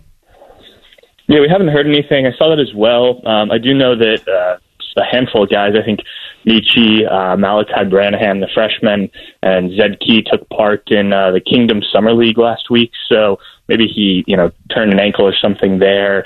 Um, but I haven't heard anything, you know, in terms of a, a timetable or anything. Fortunately, they have plenty of time before things really ramp up. But in terms of Meechie, I think it's going to be a very interesting year. Um, you know, obviously the the team is is got openings at the guard spots, both guard spots. Um, Meechie's still young. I think you have to keep that in mind. Yes, he played. I think it was 17 games last year, but didn't see a ton of minutes. You know, he he should be walking into his first uh, you know, camp with the team. You know, this should be his freshman season. So um, that fact that he was able to get that 17 games or whatever it was under his belt last year, kind of experience the college game, um, what it's like to, to you know be in a college program, um, even though it was obviously very different than a normal year. I think will will do wonders for him this year. Um, you know, whether he's ready to step, step into a full time starting role, I'm not quite sure yet. Um, I think the additions that they've had of uh, Jamari Wheeler, um, especially probably running the point, will will mean he's coming off the bench. But the opportunity's there, so you know I think he definitely needs to take a step forward and um, you know at least prove that he's going to be the future at that position. Um, if not, you know, seize it by the reins. Talking to Patrick Mur- Murphy of Bucknuts here on the Bryant Heating Cooling Systems fan guest hotline, and now that you know, everything's kind of locked in, as you know, guys have made their decisions. Duane Washington leaving, EJ Liddell coming back, transfers coming in. You know, you kind of have an idea of what the roster. Kyle Young will be back for you know another season as well. You know, how do you see that backcourt kind of shaking out? You know, with Meechie Johnson and then some veterans that have been added. Well, I think for sure you're going to see um, some some new faces there. Obviously, um, you know, I mentioned uh, Penn State transfer Jamari Wheeler. He's a guy that the Buckeye fans will probably remember from from um, shots he made against the Buckeyes. Good defense. He's a dude. I think he, yeah, he will probably be um, the the replacement for C.J. Walker at the at the point is is my guess. Um, I think that's kind of the, the penciled in idea. And then um, the addition the other day of, Cedric Russell is big. Um, Duane Washington's a guy who while he certainly had his moments of frustration, and, and we've touched on that before, Chris Holtmann has as well, um, he was the team's leading scorer last year. So you need somebody who can fill it up. Cedric Russell can certainly do that. He's done it his pretty much his whole college career. Um, it, it's going to be about how it translates to the Big Ten and how he fits in with this group. But he reminds me a lot of Duane Washington, kind of his progression throughout college. Um, you know, he's done it at a high level in terms of some of the teams that Louisiana faced. Um, Baylor's the one that I think gets brought up that he scored. I think it's 26 points against. So, uh, pretty good defensive team that, that he managed to uh, to light up. So, I imagine that, that those are probably the two guys that are you're thinking are going to be the starters, and then it's you know breaking down the minutes with a guy like Meechie. Um, you know, how does Eugene Brown fit into things this year? Didn't play a ton last year, but a guy that they liked out of high school. Um, you know, Malachi Branham I mentioned is a guy who can can really light up the scoreboard. The Mr. Ohio basketball last year. So certainly lots of options um, at the at the guard position, and they're going to need it. You know, they it's new faces, but guys that they're really high on. And I think that you know there's a reason that this team is thought of as you know a top probably 15 team in the country at this point. I know originally some of those way too early rankings had them really high. Maybe that's tapered off a little bit, and probably for the best. But you know, I think this backcourt is is going to kind of tell the story. You know what you've got a lot of the a lot of the front court. Now it's about these guys kind of stepping up and filling in those roles. Switch over to the gridiron uh, real quick here, Pat. Was talking to your sure. comrade Dave Biddle uh, earlier on in the week, just talking about you know the the running back room situation. Now, I think going into the season, uh, Bid said that you know it's probably going to be Master Teague that's probably going to get you know the the majority of the carries. Looking at the Minnesota game and maybe the Oregon game, as you kind of get uh, TreVeyon Henderson up to speed, Evan Pryor possibly. Of course, you have Miyan Williams, uh, but he sees a shift happening somewhere in the middle of the season as far as touches go. Are you on the same line of thinking as Bid? Bids? Do you think uh, you know Master Teague will be usurped at some point in this year for the majority of the touches? I'm not ready to jump to that yet. And Dave and I have talked about this before. Um, you know, he's as, as many people are a big Miyan Williams guy, and I'm more of a I need to see it 1st mm-hmm. uh, you know, we he had you know, I think it was 11 carries last year, or you know, very few, um, and, and looked good at points. Um, but you know, I, ne- I need to see more from him you know what you're going to get with Master Teague for the most part. I do think that he has, still has a chance to show that there's more to his game. Obviously, the injury last year opened the door for Trey Sermon, and he ran with it. But um, you know, I, I think I do agree. I think Master Teague will be given the the starting role to begin with. But I do think the door's open. You know, I don't think it's locked in that he's going to be the starter throughout the whole season. He's got to earn that. Um, so I think you know I'm not quite as as far in as Dave is that this will completely transition um, away from Master Teague. I think it's Master Teague's job to lose. But I do think there's a lot of talent in that room. You know, TreVeyon Henderson, Evan Pryor, uh, Marcus Crowley, who, you know, if he's back 100%, I think can still be a factor based on what we saw early on in his career. So, you know, I, I think the door is open for other guys to take the job. I do think you'll see a number of guys get carries early on, but, you know, I think that door is open just as much for Master Teague to seize it and, you know, become the Buckeyes' number one running back. And so you think that he can, like you said, Bids thinks this thing's probably going to go to TreVeyon Henderson. If you had to put the vast Murph Dog estate on which Buckeye will finish the season with the leading the team in rushing yards. Who is Patrick Murphy going to put his cash on? Whew, that's a good one. Um, I'm gonna say, I'm gonna say it's Master Teague, but I'm gonna say it's close. I'm gonna say that there are, you know, probably two guys in the like, I don't know, 700 ish range, and maybe even a third guy that is you know, has gotten a, you know, maybe a, a TreVeyon Henderson who comes on late second half, maybe the final third of the year, and starts to get earn more carries as well. So I think it's I think it's going to be a committee this year. Um, you know, I'm I think TreVeyon Henderson is certainly the future, and I think Miyan Williams can do some good things. Um, but you know, I think this year you're going to see a lot of split, and you know, not quite have a guy that gets to that thousand yard marker. But I'll say Master Teague, but not by a lot. Pat, we're talking with our man Pat Murphy of Bucknuts here on the Bryant Heating and Cooling Systems fan guest hotline. Uh, where are your alarm? I mean, we're 49 days away from the opening game at Minnesota, so just under the 50 day marker. This is a good team. They returned 20 starters, I believe, for uh, Mr. Row the Boat and PJ Fleck up there in Minnesota. Where are your alarm bells? Like, if I had to ask you zero to 10 for worriedness going into that game, you're going to be walking into a Viper's pit, uh, obviously, with full capacity being able to had, uh, be had at TCF Bank Stadium up there in Minneapolis. Where are you at? I mean, what, what, what should be the concern level for Buckeye fans uh, across the state here going into this first game with obviously Oregon looming the very next weekend?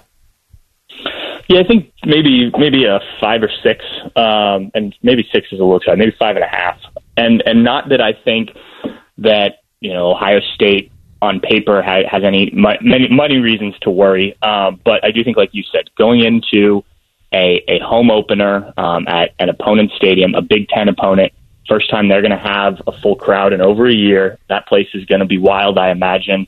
Um, it was pretty wild with how cold it was in 2014 when the Buckeyes were up there. And you know, this is a Minnesota team that two years ago was was really good. Um, you know, last year not as good, but you know had some things happen with COVID and and whatnot, as you know so many teams did across the Big Ten. Um, and you know, obviously, you're breaking in a new quarterback. You're you're trying to get this secondary figured out, and, and that's your first test. It's not a home game at noon against Akron, or, or you know, one of those MAC schools where you can afford some mistakes. This is a Big Ten game against a, a quality Big Ten opponent, and like you said, you have that big one the next week that you hope no one is looking past Minnesota for, but that's always a risk, especially with young guys. So I think there is some concern, but I do think the Buckeyes ultimately have more talent and, and that'll win out. I trust in Ryan Day and the staff to have those guys ready. Um, but it, you know, it is, it is a different situation. It's like uh, you know, a handful of years ago when they went to Indiana to open the season. Um, I think also on a Thursday night. You know, that game wasn't set in stone. Um, you know, in terms of of confidence level. And, and even that game, if I remember correctly, was in question for a while. Um, and then the Buckeyes pulled away, I think, in the second half. So, you know, I, I think it'll probably be a similar type of game going up to Minnesota. But I do think having that crowd back will uh, will be interesting. First time in a long time these guys have played in front of a packed house like that. Yep, sure is, buddy. A prediction tonight: the U.S. Men's National Team playing in the Concacaf Gold Cup. Uh, Concacaf Gold Cup. It's match day two of three, going up against the world power Martinique. Uh, what's your prediction Yeah, for the they need- scoreline on that one? Derelique? Yeah, exactly. they need a big win uh, for sure. They only won 1-0 the other night, and uh, the other tournament favorites, Mexico, I think won 3-0 last night. So I'm going to say the U.S. matches that and gets a 3-0 win. Absolutely lovely, buddy. Always appreciate the time. You're the best. Have a great day. We'll chat again soon. Okay. All right, talk to you guys later. Absolutely. There he goes. Our man from Bucknuts, Patrick Murphy, of course, joining us on the Bryant Heating and Cooling Systems fan guest hotline. We'll, lo- we'll let you know what has us juiced and our daily schlegalism next. Morning juice right here on the fan. From the Atlas Butler Plumbing Services Traffic Center. This report sponsored by ExpressPros.com. There was an accident on Airport Drive at Nelson Road and an accident on the ramp from South High Street to the South Outer Belt eastbound. Also, traffic is slow on I 70 westbound between Miller Kelton and that 71 East split. Looking for a job? Contact Express Employment Professionals and be part of their national hiring event. With one application, Express connects you with multiple employers and never charges a fee. Go to expresspros.com, find your nearest office, and call Express today. I'm Heather Pasco for 97.1, The Fan Traffic. Pour some donuts in a bowl and get on with it. This is Morning Juice. Morning juice. Right here on the fan. Brandon Beam, Bobby Carpenter, our man Bodie. caffeinating and dominating our way to 9 a.m. here on this Thursday edition of the program. Right now, time to get juiced. What's got you juiced? Sponsored by Atlas Butler Plumbing Services. Call today. Get it fixed today. Before we tell you what has us juiced, Bodes, hit us with some schlags. Huge day to GSD. That's get stuff done. You can also substitute the S for something else with a high GSF because that's what I'm all about.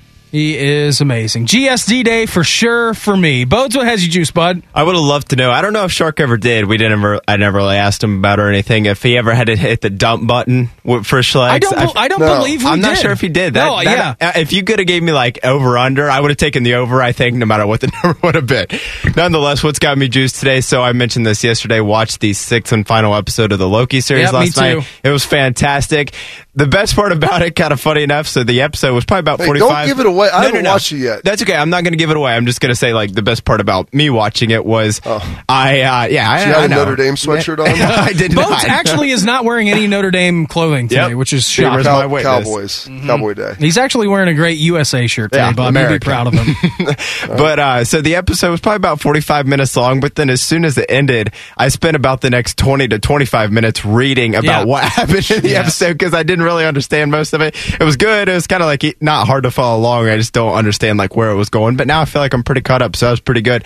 Going out to eat tonight with my family. We're going to uh, High Banks, which is just like a stone's throw over here. Yeah, that's that's uh, pretty good, pretty fun on a Thursday and. I had one more thing that I'm blanking on, and I don't know why. So I guess we're just gonna kick it to Bobby. What's got you juice this morning? I think the last thing, Bodie, is you're going to take some wicked bong rips, which Mm. might uh, play in part and parcel of why you couldn't remember the Out of third and Shark's final secret thing. stash that he has underneath the board here. He does. If you reach there, Bodie, uh, it's uh, on the right side, I believe. It's always so hazy in that producer's room in the morning. I never know It really why. is. You thought it was a fog machine, but it's Mhm. not. It's just shark. Uh, what's got me juiced today, being I'm still grinding through the mulch. I've got some off the second trailer loads. I just dumped all the stuff the first day. I actually spread it yesterday. I got a nice sweet uh, blister, ripped some skin off my thumb. Should have wore gloves at the beginning, but didn't think about it. Did they look as bad as Jake Ballard's hands after uh, last year at the home 'cause- run derby? No, because I was like, you know what, this is starting to get bad. I'm gonna have to go to a little false grip here, and then I'm gonna also get some gloves, put that on. But I've got almost the whole front yard done. It looks good, man. I enjoy seeing a nice mulched uh, flower bed. It just helps accent the yard, the colors, the contrast. It looks so tremendous. Got a little bit more to do, and got to do the backyard. So can't wait to get that done this weekend. Gonna I'm off tomorrow. Can't wait for that. Going to see my brother in Grand Rapids. Super excited to go uh, visit him because don't get to see him a ton because he's about five hours away.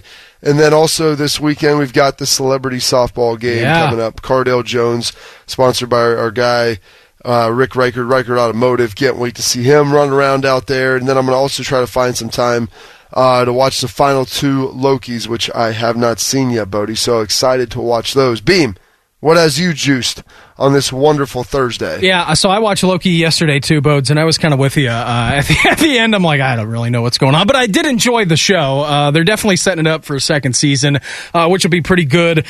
I watched perhaps the strangest documentary ever last night, Bob. Uh, so, if you're familiar with the name David Farrier, he is a journalist from New Zealand, and he does a show on Netflix. It's called Dark Dark Tourist, uh, where he basically goes around and he you know goes to like I don't know, like nuclear bomb sites and everything. And like, you know, there's a tourist industry for that. And so I was watching that yesterday and then I found out he had a documentary on Amazon and it's called Tickled. And It's the it's the strangest movie I mean, it's not a movie; it's a documentary where they actually go in this. So he finds like this video of like competitive tickling, and he's like, you know, a I, I'm not going to say beat reporter, but just like a human interest It's done by like creepy uncles. Beam. I mean, It's basically what it devolves into, Bob. He like wants to do a story on this league and he thinks he's like getting involved like in a competitive sport of tickling and then it just goes down a massive wormhole. So if you're looking for a human interest piece story uh, that then just devolves into like cyberbullying and legal action and lawsuits, like I don't know, man. I literally was- was left on my jaw on the floor uh, watching that last night. So that was pretty good. NBA Finals last night were fantastic. Not entirely sure how Devin Booker got away with the foul, but it doesn't matter because the Bucks won in the end, and we have the Open Championship going on. Man, I'm just happy. Happy, happy that this thing is back. Been 725 days since they last heated up at the Open. Next year, we got St. Andrews to look forward to as the 150 Open, Open Championship returns to the home of golf and a good leaderboard as well. We'll get you all caught up with everything that's going on in the sports world as we hit you with the re-rack. Hour number three of the program on the way next. Morning Juice right here on the fan. From the Atlas Butler Plumbing Services Traffic Center. This report sponsored by Safe Auto Insurance. There is an accident on Airport Drive at Nelson Road. Plan for delays there. Also, heavy and slow traffic on I 670 westbound between I 71 and 3rd Street. Good news, Ohio. Safe Auto offers state minimum car insurance for less than 66 cents a day. Safe Auto is available 24 7 to help you save. Get a quote in less than three minutes at safeauto.com or 1 800 Safe Auto. Play it safe. Safe Auto. I'm Heather Pasco for 97.1, The Fan Traffic. Attack and dominate your alarm clock. This is Morning Juice. Morning Juice right here on the fan. Hour number three of the program for us on a Thursday. Brandon Beam, Bobby Carpenter. Our man Bodes. Put the bong down, Bodes. I mean, it's hazy enough over there already. Attacking and dominating our way to 9 a.m. here on this Thursday edition of the program. If you'd like to follow along for the fun on Twitter, you can always interact with us at Morning Juice 971. Caught up with our man Rick Reichert, of course, in the 6 o'clock hour. Found out who was dealing for him. He's giving it to the big fella, Harry Miller, for Ohio State. Name, image, and likeness. All of his compensation going towards uh, his charity in Nicaragua, which is pretty amazing. 735, our man Patrick Murphy. He joined us from Bucknuts. Great conversation. A little hoops, little football with our man Pat. Coming up here in 30 minutes time, our man, known Buckeye, noted alum, Albert Breer. He's going to join the program. It's tag day in the NFL. Get into all the big storylines across the league with Albert coming up here around 835. General, you were on Twitter at bcarp3. I am there at Brandon Beam 971. And again, at Morning Juice 971 on Twitter is where you can interact with us. Right now, time for a re-rack. Keeping you informed about what's trending this morning. It's time for a little re-rack on Morning Juice. Sponsored by Billiards Plus, the best selection of pool tables and the best service in Central Ohio. Well, we have an NBA Finals, ladies and gentlemen. 2 2 series tied. Bucks 109, Suns 103. Khris Middleton going nuts in last night's game. 43 minutes for him, 40 points on the board. Bucks closing things out late in that game. Suns with an opportunity to win it. Was a great game, tip to finish, General. Yeah, it absolutely was, and I uh, stayed up late to watch the entirety of that game. Um, regretted it after I don't know about the two minute mark somewhere in there, two thirty, two minute where you know Phoenix had the lead, feeling good about everything, and then you know Khris Middleton took over down the stretch, made some big shots. Uh, gosh, I'm just watching him hit the shot to tie it up right now again, and then hits another one to take the lead at about 1:30. And next thing you know, you know turnover by Chris Paul. They're on the they're on the move, and boom goes the dynamite, and the Bucks have now a five point lead, and it's basically over 30 seconds. But Devin Booker played really well. Some precarious foul situations, some touch ticky tack calls early on, then swallowing the whistle late. Uh, Khris Middleton's 40 points, though. I mean that that really was the difference in the game. He catapulted uh, the Bucks into the situation where they're able to get it done. It's amazing. Like, Giannis has a huge block on DeAndre Ayton off the oop from Chris Paul. You know, people are saying, you know, it is is as good as LeBron's. Again, no, I, I would say timing and situation Mm-hmm. make LeBron's bigger. Technically, was it f- fantastic? Yeah. He pivots, turns, rises up against, you know, a guy who's, I don't know, how tall is Ayton? Is he seven, Seven two, yes, I think. He- I Yeah, mean, I was big, going big to say, dude. close to seven feet tall and can jump and is super athletic. It, it's a great play, but it wasn't a chase down block in a game seven that your team ultimately won. You know, late in the game. So that, and really, I mean, without that block, you don't win. I mean, it's the, the Warriors are pulling away. So I think the situation makes Le- LeBron's blo- uh, block bigger. Although it was very impressive um, by Giannis, did a great job. But Middleton was the difference in that game. He played great. Chris Paul did not play great last night. Five for 13 from the field. You know, 10 points, minus 10 on the plus minus. So not a great game for Chris Paul. And the big thing was, I mean, he just seemed to have a lot of turnovers. And, Mhm. you Out, know, out of character for him. yeah, it, it just it's not who he is. It says five, but I feel like he had even more than that. So, you know, just didn't not a clean game for him. I fully anticipate the Suns winning Game Five, and then we'll see if they, they can close it out on the road. You're going to have to find a way.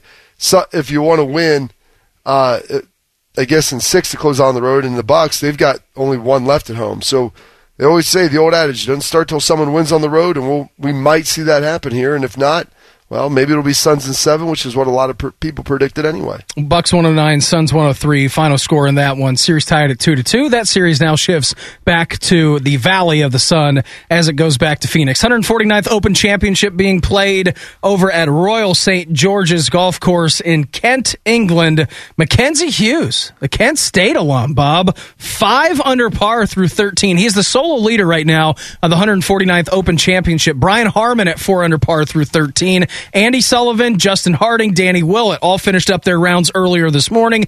They are at three under par. Jordan Spieth, three under par through 13. Louis Oosthuizen, three under par through 12. Bryson DeChambeau, he was two over par earlier on. Looked like he was going to ejector seat, ejector seat himself right out of the tournament. Well, makes a couple of birdies in a row. He's even par, and now he is on a par five. General, he has an, about a I don't know twenty five foot eagle putt coming as well, so he could really launch himself uh, right back into contention. Pretty fascinating stuff happening. Brooks Koepka finishes his round in the sixties.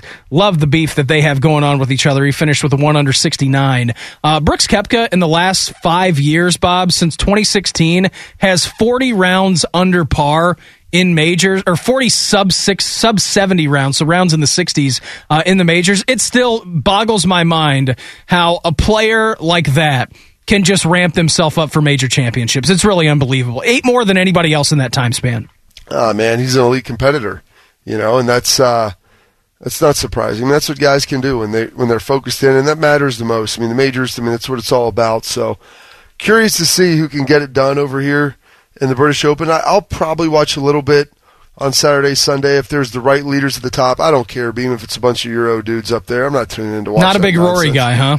I like Rory, you know, I barely consider him European. I feel like he.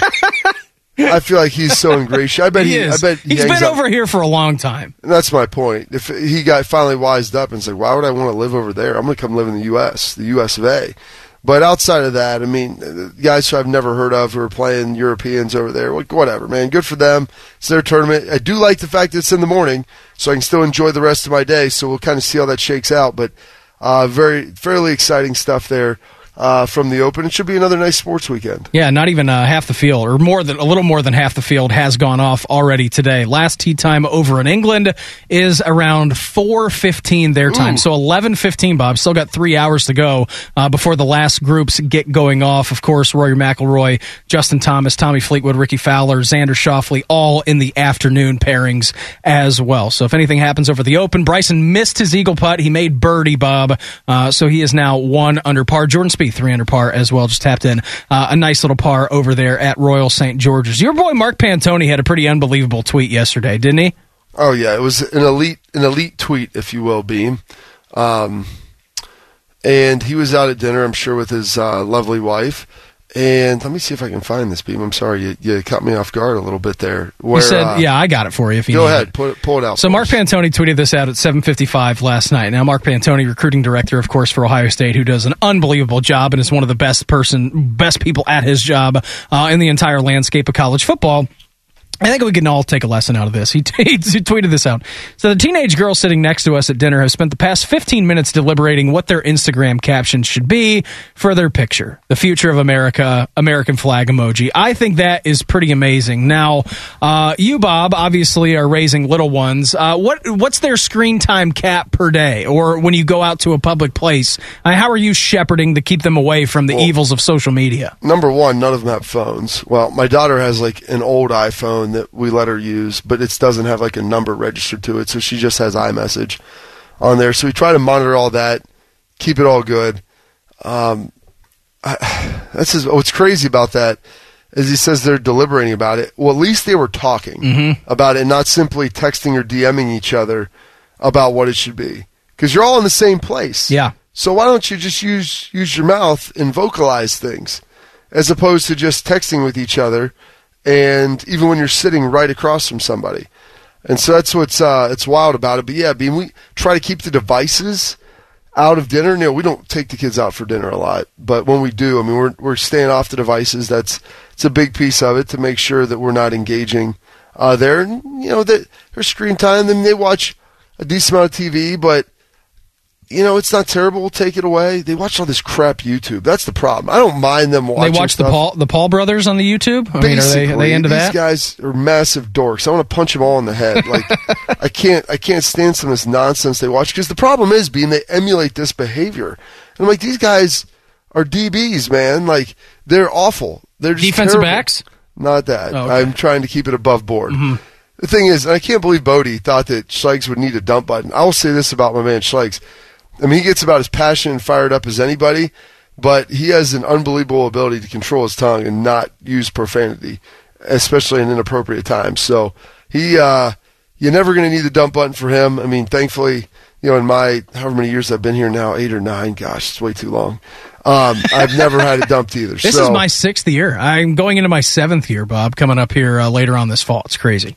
this will be going into my eighth, ninth, I don't know, somewhere in there. I think this will be my eighth football season. I Wow. want to say That's Yeah. amazing. Well, now I've worked here longer than I played in the NFL, which is terrible. Being that's a very depressing thought that I, I've slowly had to begin to reconcile and like come to terms with. It's it's a bad situation. But back to the the social media front, let them on TikTok. That's about it. You know, and try try to limit that stuff so we can develop you know well-rounded humans. And then I, I don't mind watching Disney Plus. They've got these great shark documentaries on there. I mean, we used to have to wait for Shark Week Oh yeah.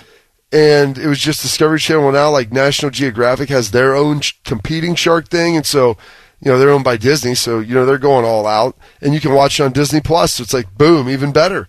It's all there for you. So the kids love that. I'm like, yeah, how much better is watching this, learning about something that you can like then use as opposed to watching some dorks play video games and you watching them play a video game and talk about it. Dad, look how many. Look at their KD. Look at their kill death ratio. Dude, it's not here. even that. It's the guys talking over it. They have the most annoying voices, and they're so animated and so dorky. Well, it is just- National Dork Day. I wish I could. It is. I wish I could send Dwayne Haskins' fiance over there to give him one of the one right to the chops with a ring on. Yeah, that was a bumpy situation for Dwayne. Uh, well, if you like it, then put a ring on it. Beam, of course. boom, Exactly. But they, you saw on social media. Now you know their status. Four days ago, Beam, they had the the IG post out that everything's working out. I mean, it had the heart emoji with the arrow going through it, so you know that That's how you know it's real.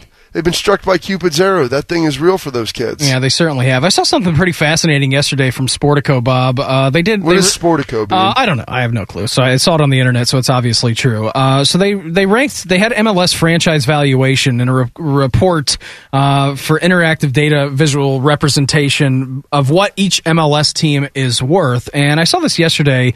Obviously, the Crew have a brand new stadium. They're investing in their team heavily. Lucas Zelarayán, the biggest transfer uh, last year, coming in uh, for the Columbus Crew, and what this guy has been to the city and what he has been for the team. So it's obvious that they're spending money. You know, they have money dumped into him, of course, uh, with the Haslam family, and then Dr. Pete Edwards coming in uh, and saving the team. Built the beautiful new Death Star. Excited to go to the game this weekend. So the Crew actually rank as 11th, as the 11th most valuable franchise in MLS. Bob, they are worth an estimated 540 million dollars. Are the Columbus Crew now? For example. I went and I looked at the Columbus Blue Jackets. I'm like, surely, you know, the crew aren't going to be as valuable as the Blue Jackets are. The Blue Jackets ranked 29th out of the 31st in the league, and this is from 2020, uh, so not new and up to date yet. But their value, Bob, for the Columbus Blue Jackets were 325 million compared to 540 for the crew. I don't know. I found that to be a little shocking. the Crew Stadium costs three hundred million dollars. That's true. So that's uh, a lot of the value is going to be derived from that. Um, I mean, the Jacket Stadium situation isn't great. I mean, it's new, but like you know, the lease terms and everything, and then you know the city, you know, it, it just it bought it out. I mean, it's just a bumpy situation. You know, they haven't had great attendance historically.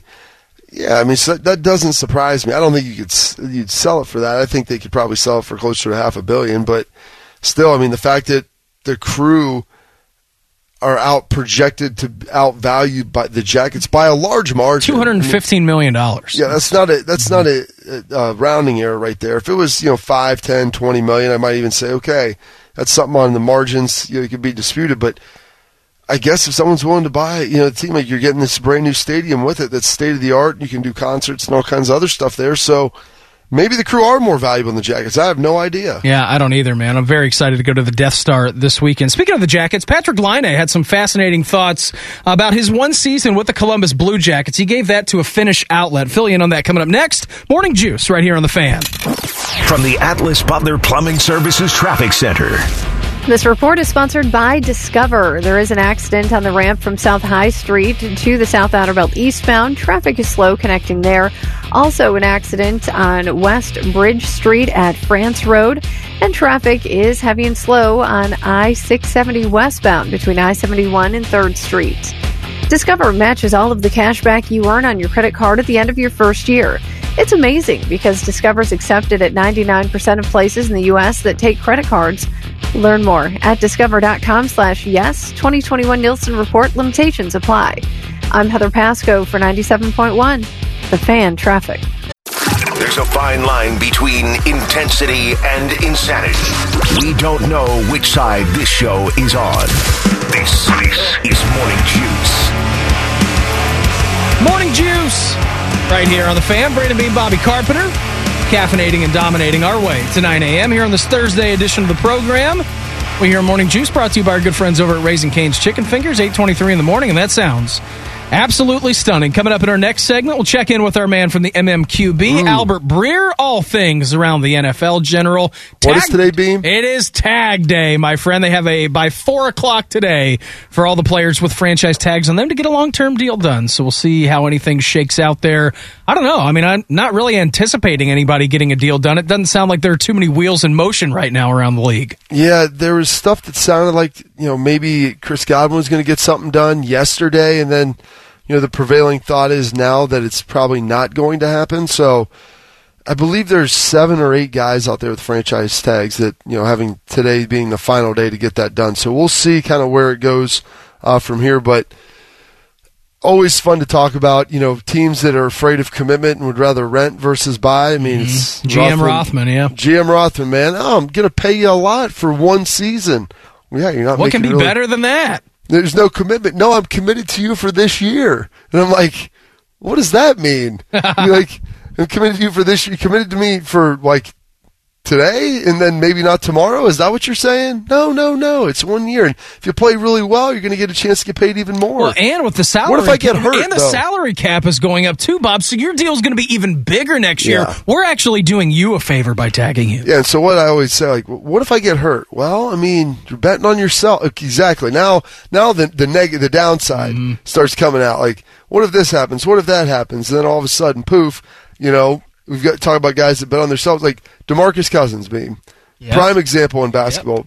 Bet on himself a couple times, his Achilles, I believe, ACL, whatever. Had Hasn't been the same player since. Yes, and he's never gotten that big payday, and so they're like, "Oh yeah, taking a pay cut here, but he'll make it up later." Well, well, will you? Do you? I mean, we always have these image of mine where guys outplay their deal, and you got Kirk Cousins. You like that? You like that? And then eventually get paid a ton. Well, there are also situations that happen where performance suffers, usually due to injury, and the guy never gets that big payday. And so that's why guys hold out. That's why they get upset when they get tagged because they want to have that long term security that they believe they've earned. Yeah, absolutely. So we'll talk to Albert Breer coming up here in the next segment in about eh, 10, 12 minutes time or so. Fascinating comments from Patrik Laine uh, about his first season here with the Columbus Blue Jackets. Obviously traded here during the middle of the season. Pierre-Luc Dubois goes up there. Patrik Laine comes down here. Uh, and so he was talking to his local newspaper, Bob, over in Finland. Aamulehti, I believe, is the name of the publication. And there were some translated thoughts about Patrik Laine and what he had uh, playing for John Tortorella here. He said, I guess everyone should have the same rules.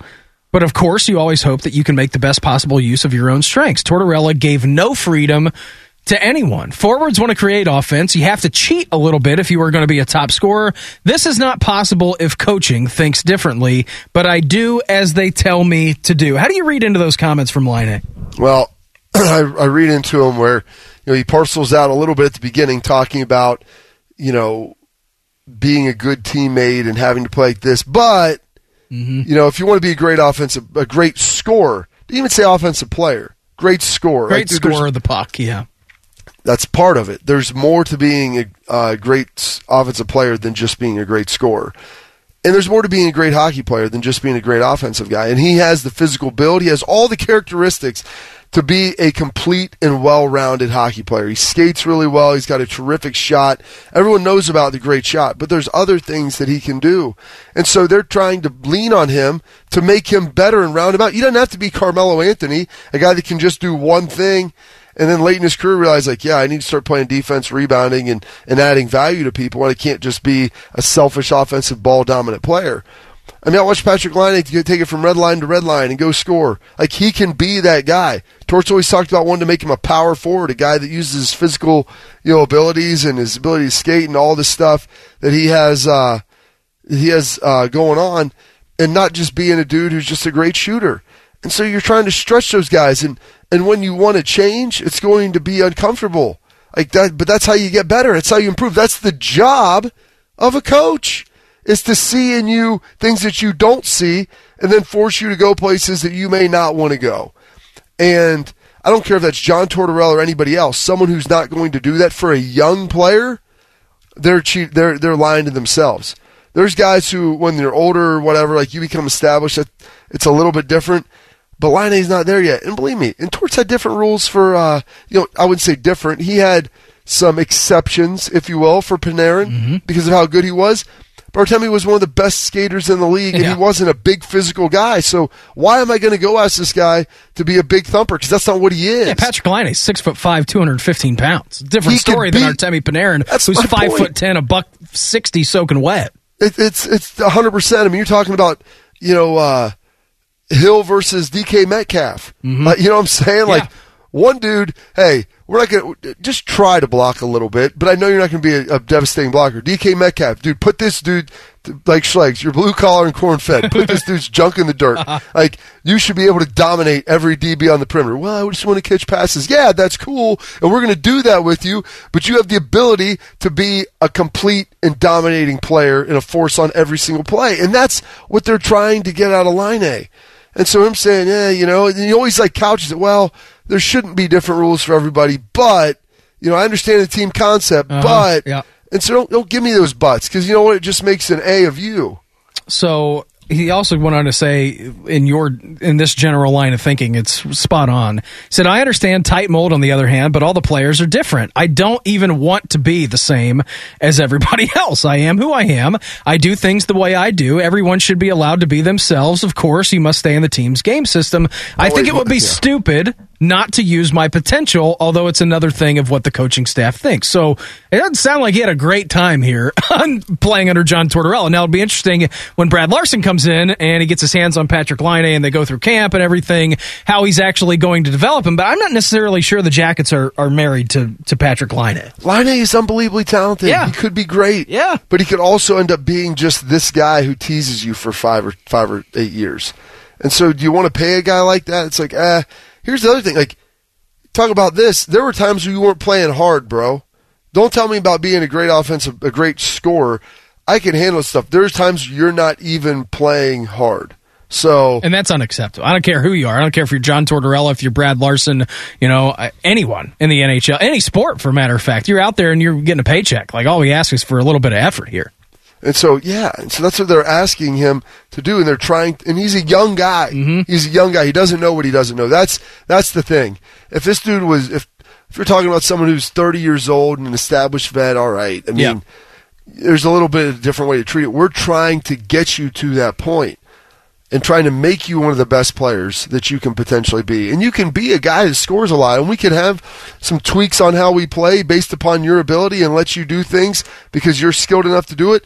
But I'm not going to let you shortchange yourself and how good you can be as a total player. Our man from the MMQB, noted Buckeye alum, Albert Breer, he's going to join us next on Tag Day. Morning Juice right here on the fan. From the Atlas Butler Plumbing Services Traffic Center. This check of traffic sponsored by HeroLoan.com. The accident on the ramp from South High Street to the South Outer Belt eastbound has finally cleared, so traffic there is moving better. There is an accident, though, on I 71 northbound, State Route 161, and an accident reported on West Bridge Street at US 33 eastbound. Plan for a little bit of a slowdown there. Have you locked in and closed on your VA Streamline refinance yet? They're locking loans in the twos and closing VA loans in as little as 14 days. HeroLoan.com, the home loan expert, LLC, NMLS number 1326241. I'm Heather Pasco for 97.1, The Fan Traffic. Get up, then get fired up. This is good. Get your hip flexors going, inner thigh, everything. This is Morning Juice. Morning Juice, right here on the fan. Brandon Beam, Bobby Carpenter, caffeinating and dominating our way to 9 a.m. here in this Thursday edition of the program. It's tag days. With that being said, we're going to bring in our man from the MMQB, joining us on the Bryant Heating and Cooling Systems fan guest hotline, noted Buckeye alum, Albert Breer. Albert, happy Thursday, bud. Thanks for the time. You got it, guys. All right, so seven players have until four o'clock today, Albert, to get deals done. Uh, a lot of speculation that no deals are going to get done. Why do you think that is, Bud? Uh, do you expect anything to happen? And are players weary of this year's drop in the salary cap, where they could get more money next year with that going up? Why do you think that is? Uh, that no players are likely going to get deals done before four o'clock today? I think there are a few reasons. Um, you know, one is you know the salary cap and the uncertainty going forward, even now, um, with what the salary cap's going to be and where it's going to be a year from now, two years from now. Um, you know, and I, I think the agency, these players are certainly looking at it and saying, I don't want a deal to look bad a year or two um, down the line when things get healthier, where you know teams are probably operating more in the current conditions and saying, well, there's been a flat cap, so we're not going to give you the inflation. So I think that's part of it. Um, you know, and then I think that there's a little bit more of a comfort level from players in general with playing on the tag because we have seen it work out for other guys where you either play on the tag once, you play on the tag twice, you collect lump sums, and then you can still back end of it. It's not a horrible way to go. Um, you know, we've seen Kirk Cousins and Dak Prescott, some other guys at other positions benefit from going to that. Trumaine Johnson's a really good example of it. And I think the logic there goes, well, like let's say, for example, like somewhere along the line, you're going to get a four year deal, right? And you're going to get a one year payment on either end of that. If you're a player, are you more likely to collect in year five or in year nine? You know what I mean? Like, so if you collect in year five and then you, you know, get your big contract in year six, now you've in essence double dipped. Whereas if you sign a new contract in year five, you play that contract out, then you get to year nine, you're probably less likely to get what you might have gotten just playing out the tag in year five. So there's some math in it, and I think you know it's just sort of um, the I guess players becoming a little bit more aware of how they can put the tag to work for them if they're not completely comfortable with a long term deal that's put in front of them. And you know, I, I I think the other part of it too is that the numbers are higher than they used to be. So, Mm-hmm. um, you know, if a number's you know ten, twelve million where it used to be six or seven, um, we're talking about a completely different ball game. So, as we talk to Albert Breer of the MMQB here on the Bryant Heating and Cooling Systems fan guest hotline, and, and two of the guys I want to focus on, Albert, are the uh, two of the receivers there. Um, Yeah. Both Chicago and Tampa Bay. Uh, looking at those situations uh, with everything that's going on, Allen Robinson, you know, obviously hasn't had the success up in Chicago, probably due to the fact that, you know, even in Jacksonville, his quarterbacks have been Blake, Blake Bortles and Mitch Trubisky um, two top five draft picks that did not turn out. They're going to have a rookie quarterback. You know, in that situation, is that mostly on him and probably the uncertainty of who he's going to be playing with in the future and if Justin Fields is really the guy? And then looking in Tampa with Godwin, is that a situation where it just they might be able to get cause get something done next year? Like both of these guys, I feel Mhm. like have a potential to remain with the teams after the tag, which usually isn't really the case. Yeah, I think they're separate situations, Bobby, because for one guy it's a second contract, for the other guy he's pursuing a third contract, right? Like so Allen has already made his money. He got tagged last year. He's getting tagged again. The number is really healthy. Um, you know, he'll make eighteen million dollars this year. And so that like I could get my big second contract and then oh by the way, I'm gonna make thirty three million dollars over the two years after that. I mean, that's enticing, you know, and I, I think, you know, if you're um, Allen Robinson, they got to put something pretty good in front of you for you to walk away from that. And then you get another shot at free agency next year. So um, I think with Allen Robinson, it's sort of a product of being in a very financially secure position, right? Like where you're sort of holding the cards, and unless they put something really great in front of you, maybe your best option is to just play it out, you know. And if you're not completely comfortable with, you know, what the franchise looks like, and you know, not knowing who, you know, for example, who your coach or your GM might be a year from now, maybe you do think your best play is just collecting the eighteen million dollars and then hitting the market in February. Um, Chris Godwin's different because this is, you know, just you know, I think for any player, it's you want to maximize what you can get in your second contract, and um, you know, obviously the Bucs have had a lot of a lot of mouths to feed, and um, you know, I think one of the things that if you're Chris Godwin puts you in a really secure spot here, where you can say, okay, like if like this forces the Bucs into a spot where they got to let me go to the market next year. Like, how sure am I going to that I'm going to have a great year? If you're Chris Godwin, Tom Brady's your quarterback. You're playing with Mike Evans, OJ Howard coming back off of injury, Rob Gronkowski, Leonard Fournette, one of the best offensive lines in football. Um, if I'm if I'm Chris Godwin, I'm pretty comfortable. I'm going to have a really good year, and someone out there might be looking to add me because I'm coming from a winning program. So yeah, I think for Chris Godwin, um, it's a little different in that it's like you, you know you want to get as much as you possibly can out of that second contract, and I, I think if you're if you're him, you feel pretty comfortable based on your own situation that your earning power is going to hold over the course the next seven or eight months. No, it makes a lot of sense. Uh, and also, you're playing with Tom Brady for one more year, like you said. So yeah, it doesn't yeah. necessarily Yeah. hurt. I mean, that's not a bad. I, I, I'll, I'll say this, Bobby. Tom Brady has made a lot of millionaires. Mitch Trubisky, maybe not so. yeah. That's uh, that's fantastic. Uh, one more from me here, Albert, and we're sitting here, you know, figuring out a couple weeks from the start of camp. Aaron Rodgers has been publicly out there a lot playing golf and around golf, but not necessarily, you know, involved much with football. They're asking him questions. He's been very ambiguous with his answers, not wanting to commit to anything. You know, Peyton Manning's asked about it, you know, because I think Denver is a, the team that's really locked in that potentially could work. You know, how how much insight do you think Peyton Manning actually has in the Broncos organization and trying to get him? And because he sounded fairly, you know, tepid on the matter at best. And then, do you ultimately think Aaron's playing in Green Bay this season? Well, I think the Broncos are definitely in play, and if he were to become available, I think the Broncos are.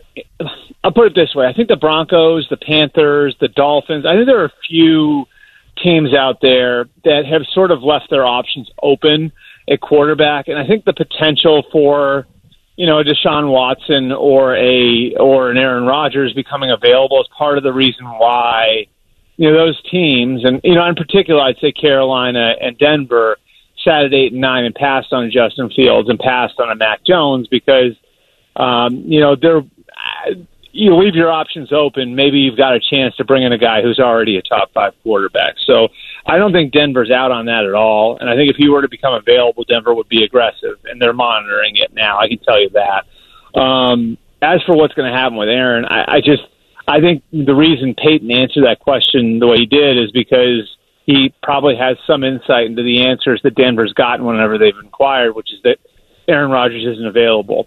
And I think really like what a lot of people miss on this, Bobby, is like uh, people want to compare Matthew Stafford and Deshaun Watson to Aaron Rodgers and uh, and Russell Wilson, and I I just don't think those situations are the same. The reason isn't because of the quarterbacks; it's because of the teams. Houston's rebuilding, Detroit's rebuilding. That's why those teams are in a position where they can say, okay, we don't want to trade away our franchise quarterback, but we can logically like wrap our head around it. If you're Green Bay and you've got all these guys right in the prime of their career, guys like Adrian Amos and Jaire Alexander and Za'Darius Smith and Preston Smith and Kenny Clark and Davante Adams and David Bakhtiari and Aaron Jones, if you're them um, and you've been to the championship game two years in a row, it's not fair to the guys in your roster to trade Aaron Rodgers away. It's it's not the right thing for the franchise. There's just no motivation to do it, you know. And I- and I feel the same. I think that's why the Seattle situation with Russell Wilson wound up where it did, where they agreed to to come back in 2021. And you know, I, I don't think it guarantees anything for 2022 for Russell Wilson, but I think for right now they're in a decent place. I think eventually the Packers and Rodgers get there, and I, I think there probably is some sort of contract adjustment or a new contract that, that plays into it where maybe they're able to band aid the situation for right now, get him in, pursue a championship, and then, you know, we'll see where the relationship is six or seven months from now. I think we'll certainly get an answer about 13 days from now as the Packers show up to camp. Albert, always appreciate the time, my friend. You're the absolute best. Like I said, always appreciate it, bud. Enjoy the day, and we'll chat again soon, okay? All right, thanks, guys. Have a good one. You too. There he goes, our man from the MMQB, noted Buckeye alum, Albert Breer, joining us, of course, here on the Bryant Heating and Cooling Systems Fan Guest Hotline. We're going to wrap things up on a Thursday. Coming up next, Morning Juice, right here on the Fan. From the Atlas Butler Plumbing Services Traffic Center. This report is sponsored by the Home Loan Experts. Traffic is slow on I 670 westbound between I 71 and 3rd Street. Also, watch for delays on I 70 westbound between Miller Kelton and the 71 East split. There is an accident on I 71 northbound at State Route 161, so plan for a slowdown there. At the Home Loan Expert office, they're locking in loans in the twos, saving their clients hundreds, even thousands of dollars a month with a simple refinance. TheHomeLoanExpert.com. The Home Loan Expert LLC NMLS number 1326241. I'm Heather Pasco for 97.1 The Fan Traffic. There's no better way to start your morning. Well, there's one way, but Beamer isn't legally allowed to do that anymore. You're listening to Morning Juice.